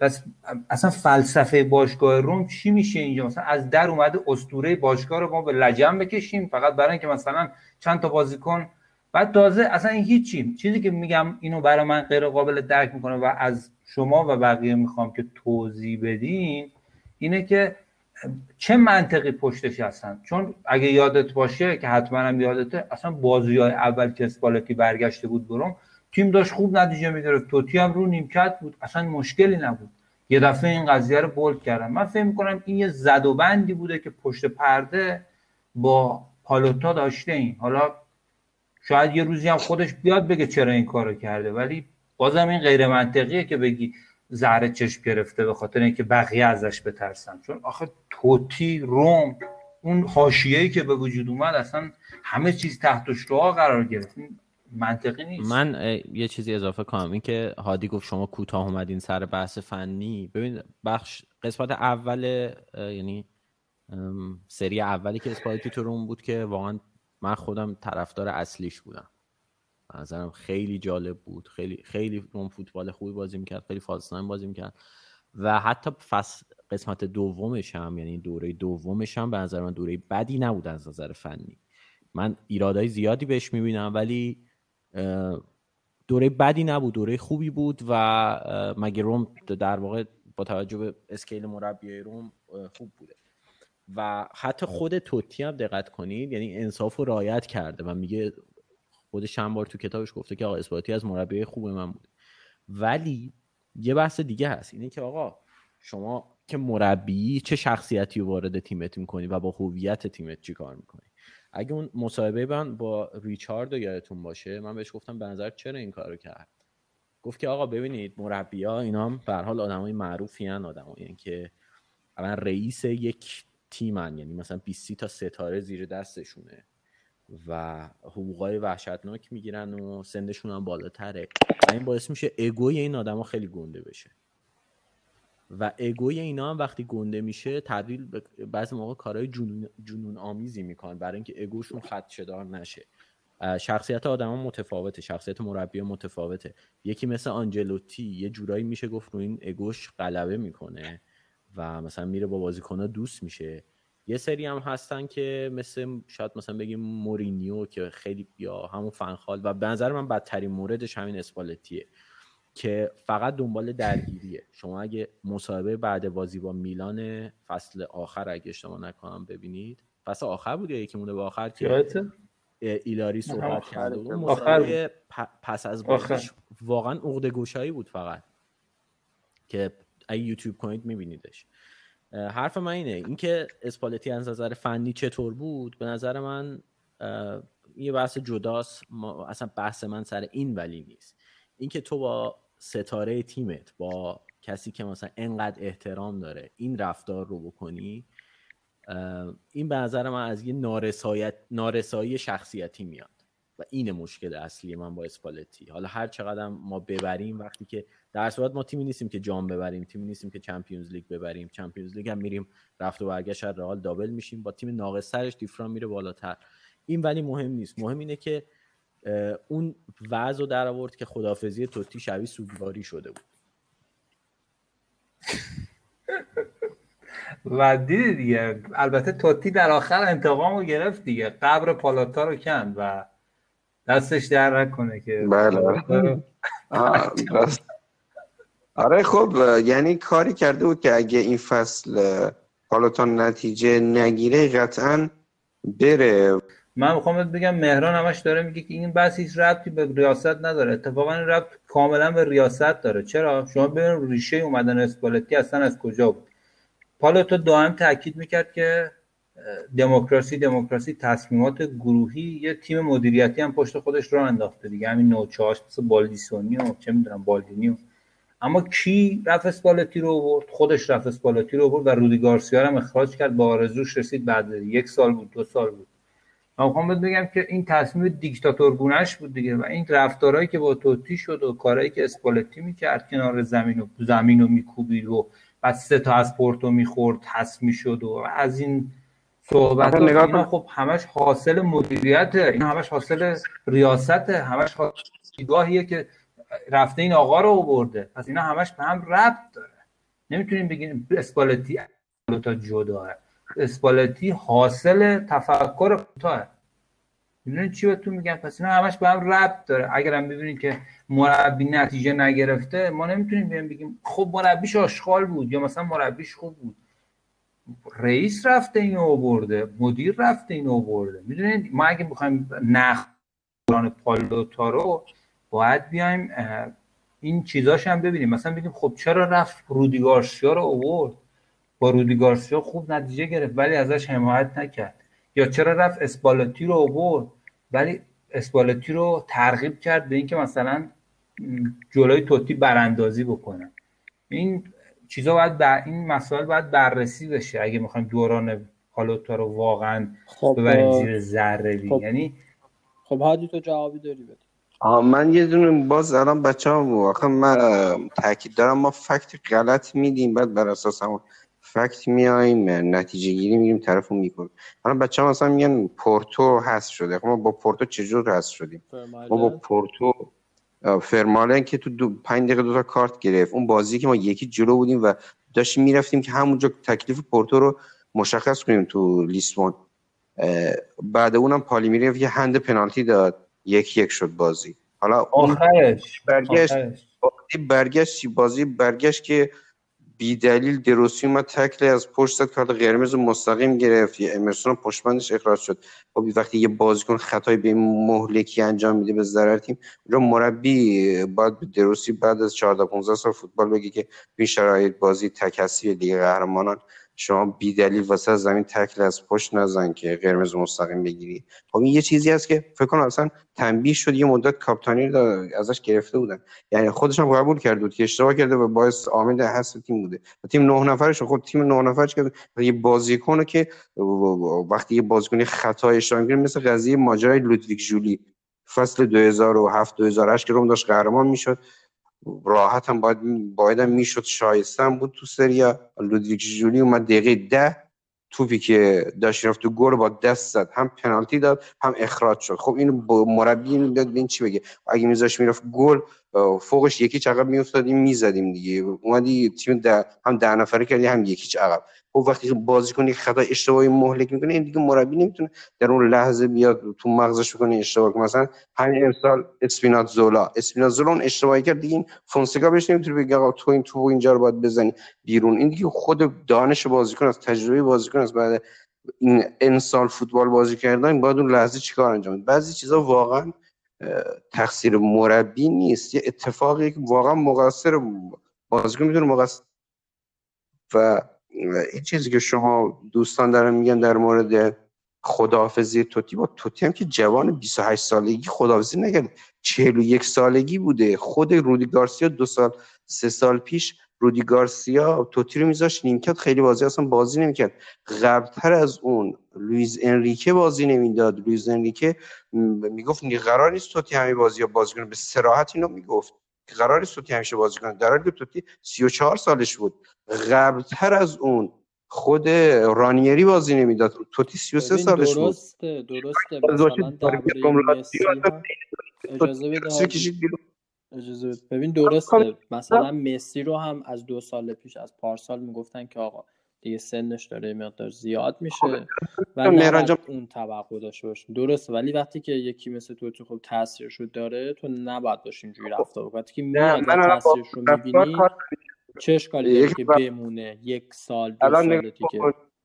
بدون چه یه چیز مسئله است که میاد این، چون خداحافظی توتی همزمان شده با سرمربیگری اسپالتی، همه رو کاسکوزا. آخه میدونی مورد دیگه هم هست، مورد دیگه اینه که روم اینجوری نیست که تمام بازیکناش ستاره باشن و حالا خودمونیش خود نداشته باشه. وقتی که تو مدیریتت اونقدر ضعیفه که یه سری بازیکنه همین 10-12 تایی که گفتی 5-6شون واقعا اصلا بازی نمیکنن، تو وقتی که بیا همچین حقوقی داری میدی به اینا، بعد چرا بعد با بازیکنی که اینقدر نسبت به تیمت وفادار بوده و هنوزم تاثیر داره و خیلی نفوذ و نقش مهمی داره توی رختکن و حتی بین تماشاگرها، بین طرفدارا و کلا توی سیستم تیم، چرا باید کنار بذاریش؟ بحث ما اینه. وگرنه خب آره توتی بالاخره یک سال بعدش میرفت 100%. بحث بیشتر سر اینه، یعنی اینکه میگفتن خب بعد بره، اوکی بره، ولی آیا توی اون تیم آقا مشکل توتی اصلا بازی کردن نبود، خودش 100 بار کتاب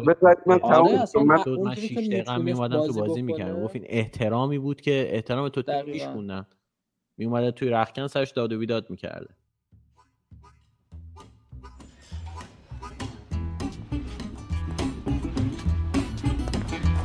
Well, I'm going to Louisiana, baby, behind the song. Well, I'm going to Louisiana, baby, behind the song. 'Cause I've just found out that my trouble's just begun. Well, I'm going to New Orleans, get me a mojo hand. Well, I'm going to New Orleans, mojo hand. Teach all you pretty women how to treat your man.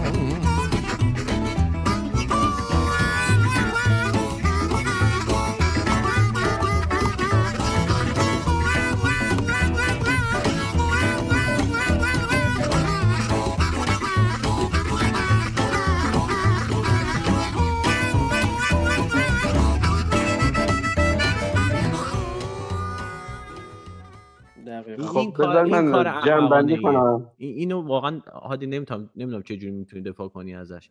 اینکه توتی بازیکن 40 ساله بوده، قبول خودش قبول داشته، خود توتی هم میومده یه رو 20 دقیقه بازی میکرد، تاثیرشو میذاشته میرفته، حتی کمتر.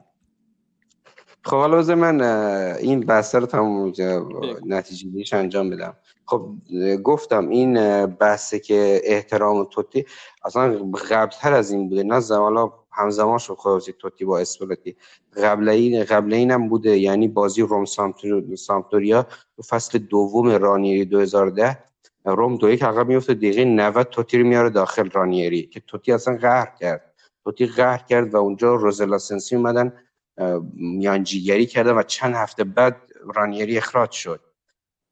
توتی گفت که چرا من دقیقه 33 سالش بود، توتی گفت چرا دقیقه 90 بیارین منو بازی بدین، و حتی اونجا گلوسکونی اومد بود که بیاریمش میلان و اینا. این بس بوده و غربتر از اونها هم کاپلو هم بود. کاپلو من میخوندم این سیر مربیان توتی، کاپلو 2003 گفت بود طرفدار روم باید انتخاب کنه که طرفدار توتی و بازیکن قراره باشه یا طرفدار روم میخواد باشه. یعنی این بس چیزی نبود، حتی غربتر از اونها هم بوده. و شما اصلا یعنی قهرمانی 2001 که روم قهرمان شد، بازی با یوونتوس، توتی رو کشید بیرون کاپلو و همونجا ناکاتا اومد جاش و تاثیرگذارم بود و امتیازات اون منجر به قهرمانی شد. و بازی بعدش خیلی چیز می‌کنی هادی، نه کلا من بگم، نه من دارم این مثالی که این ربطی نداره. بعدم روم تیمیه که پر از ستاره و بازیکن‌های خیلی خفن و خب بذار من نتیجه‌گیری می‌کنم. من دارم میگم بیانکی مربی بوده چه چیزی رو گفته. ببینید این مشکل که یه بازیکن خیلی محبوب فقط برای توتی نبوده، که این مشکل برای روبرتو باجو هم بوده. باجو هم زمانی که محبوبیت بوده مربیات تو ارتباط باش مشکل داشتن، چون یه حجم زیادی از هواداران دوست دارن که روبرتو باجو بازی کنه. اونور آریگو ساگی، فابیو کاپلو، مارچلو لیپی همین مشکل دارن. این حالا بحثش فراتر از این است. من چیزی که گفتم در مورد اسپالتی هم میخواست که همون بحث که رئیس کیه و بقیه بازیکن هم هر شنوی داشته باشن. اگر توتی رو بذارم بگم بله این احترام دارد و فلان باشه، بقیه بازیکن هم میان هر شنوی از من نخواهند داشت. بحثی بوده به نظر من این بوده. خب به هر حال فکر میکنم که من بگم مقایسه توتی با باجو بسیار بی‌انصافیه. خب من کدام که گفتم بارها گفتم نه من از اون لازم محبوبیت گفتم وگرنه من بارها اینجا گفتم هزار بار گفتم بهترین بازیکن تاریخ فوتبال ایتالیا از کیفیت اصلا هنر فوتبال و همه چیز کلا اونا که نه اصلا کلا باجو بازیکنی بود که با تک تک مربی‌ها مشکل داشته. توتی بازیکنی که تقریبا ببین با توجه به شرایطش تقریبا میتونم بگم با هیچ کی مشکل نداشت جز اسپالتی اونم دوره دوم. بابا با رانیری من بعد مثال زدم سال 2010 با رانیری دعوا شد کامل می‌کنی نمیدونم توی سیزن هست کلی عصبانیت هست اینا اتفاقاتی میفته ولی چیز موندگاری نبوده.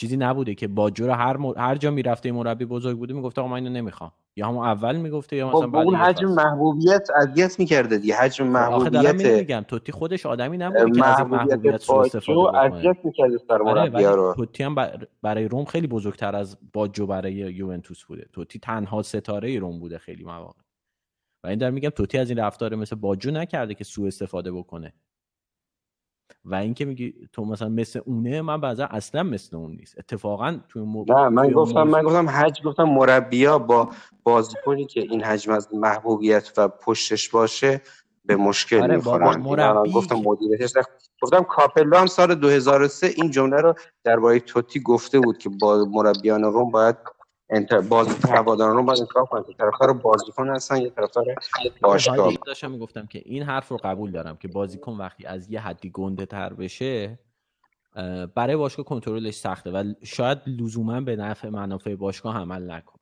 یه چیزی مثل اتفاقی که تو مسی الان با بارسلونا افتاده نه لزوما خداحافظیش ولی این که مثلا میگفتن تاکتیکو مسی میچینه نمیدونم یه بازیکن با مسی بد باشه بهش پاس نمیده و این کارا.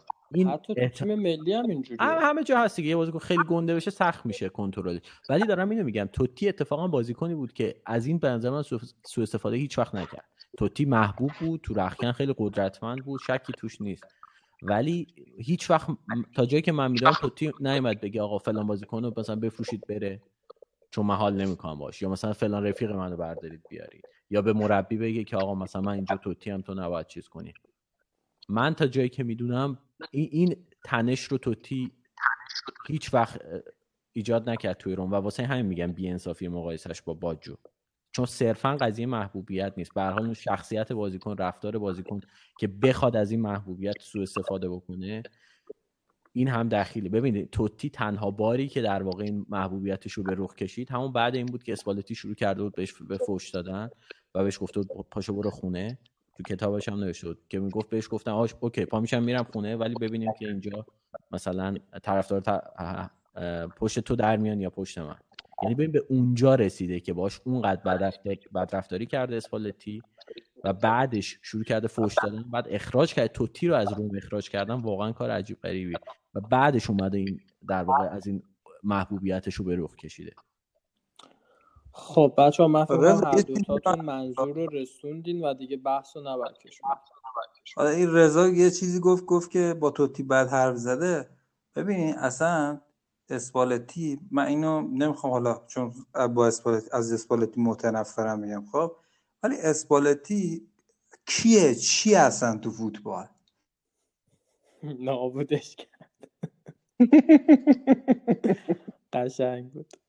چند تا جام گرفت 3 تا جام گرفته تو عمرش خب اونام که با توتی بوده و بعدمی که مثلا بگیم توتی از جایگاهش سوء استفاده کرده بابا توتی کسیه که از جیب خودش به باشگاه پول کمک کرده و همون قضیه جرسون بودش خونه داده بود به جرسون.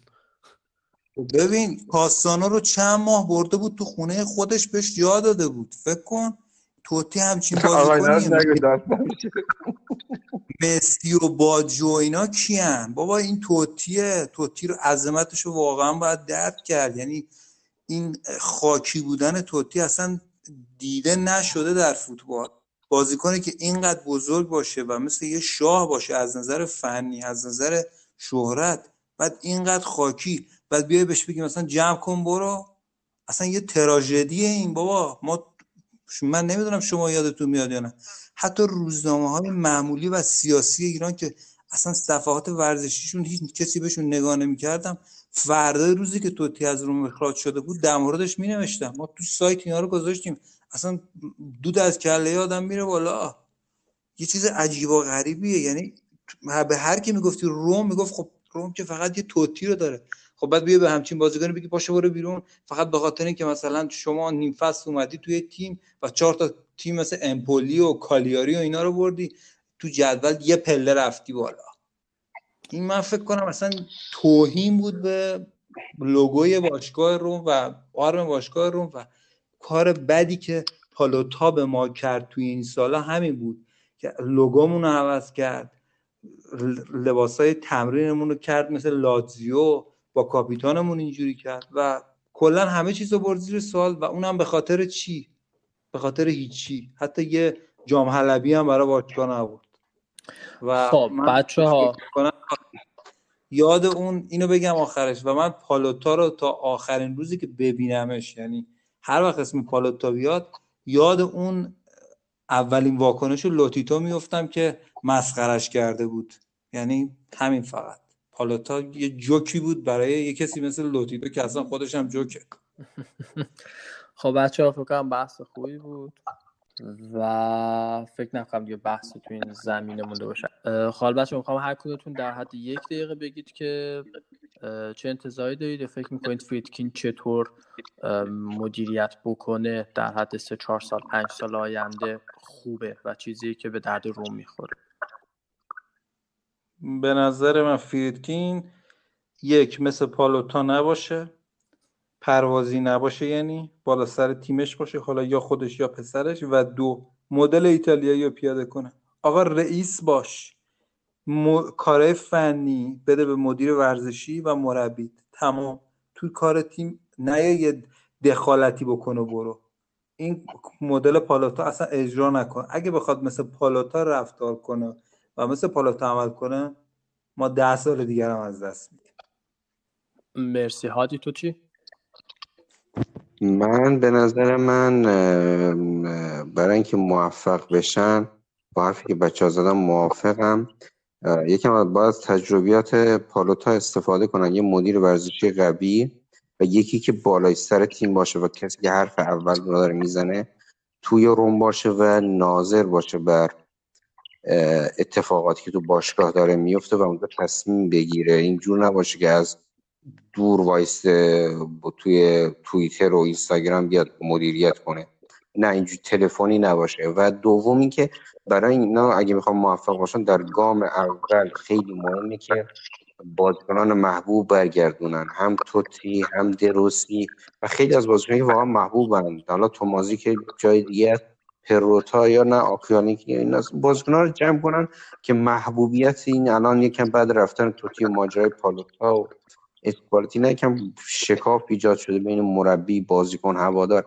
اینا رو بیان با ساده محبوبیت توتی، دروسی این تیم رو، هوادار رو کامل بیارن، حمایت هوادار رو بیارن پشت کل باشگاه و تیم. خیلی مهم این کار اگه انجام بدن. اینجور نباشه که تکروی باشه دیگه رو اسطوره‌های روم دا باشن. واقعا آوردن توتی و دروسی، برگردوندنشون به این مجموعه خیلی برای روم مفید و به خصوص برای همین گروه. نباید بترسن از محبوبیت اینا، باید بیارنشون توی تیم که حمایت کامل هوادار بیاد پشت باشگاه و تیم. خب لذا تو اگه نظری هم داری بگو.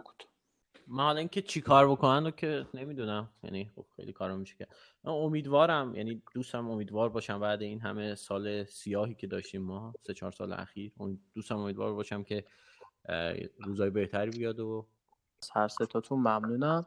مرسی از شنونده هامون که به این اپیزود آخر ما هم گوش دادن. سعی می‌کنیم زودتر برگردیم واسه فصل بعدی. و بازم میگم اگه نظر یا انتقادی دارید حتما به گوشمون برسونید، سعی می‌کنیم خودمون رو بهتر بکنیم. ممنون که به ما گوش دادید و مراقب خودتون باشید تا فصل آینده. خدا نگهدار.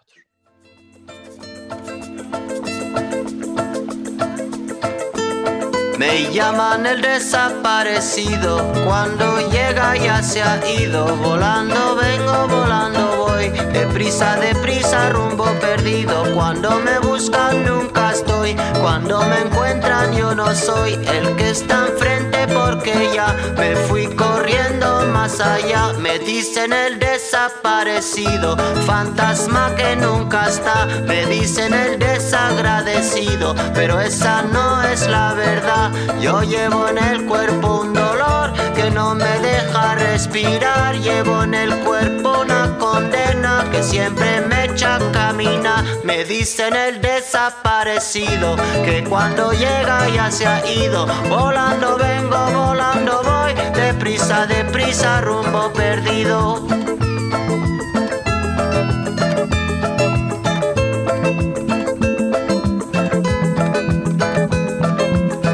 Me dicen el desaparecido, fantasma que nunca está. Me dicen el desagradecido, pero esa no es la verdad. Yo llevo en el cuerpo un motor que nunca deja de rolar. Llevo en el alma un camino destinado a nunca llegar.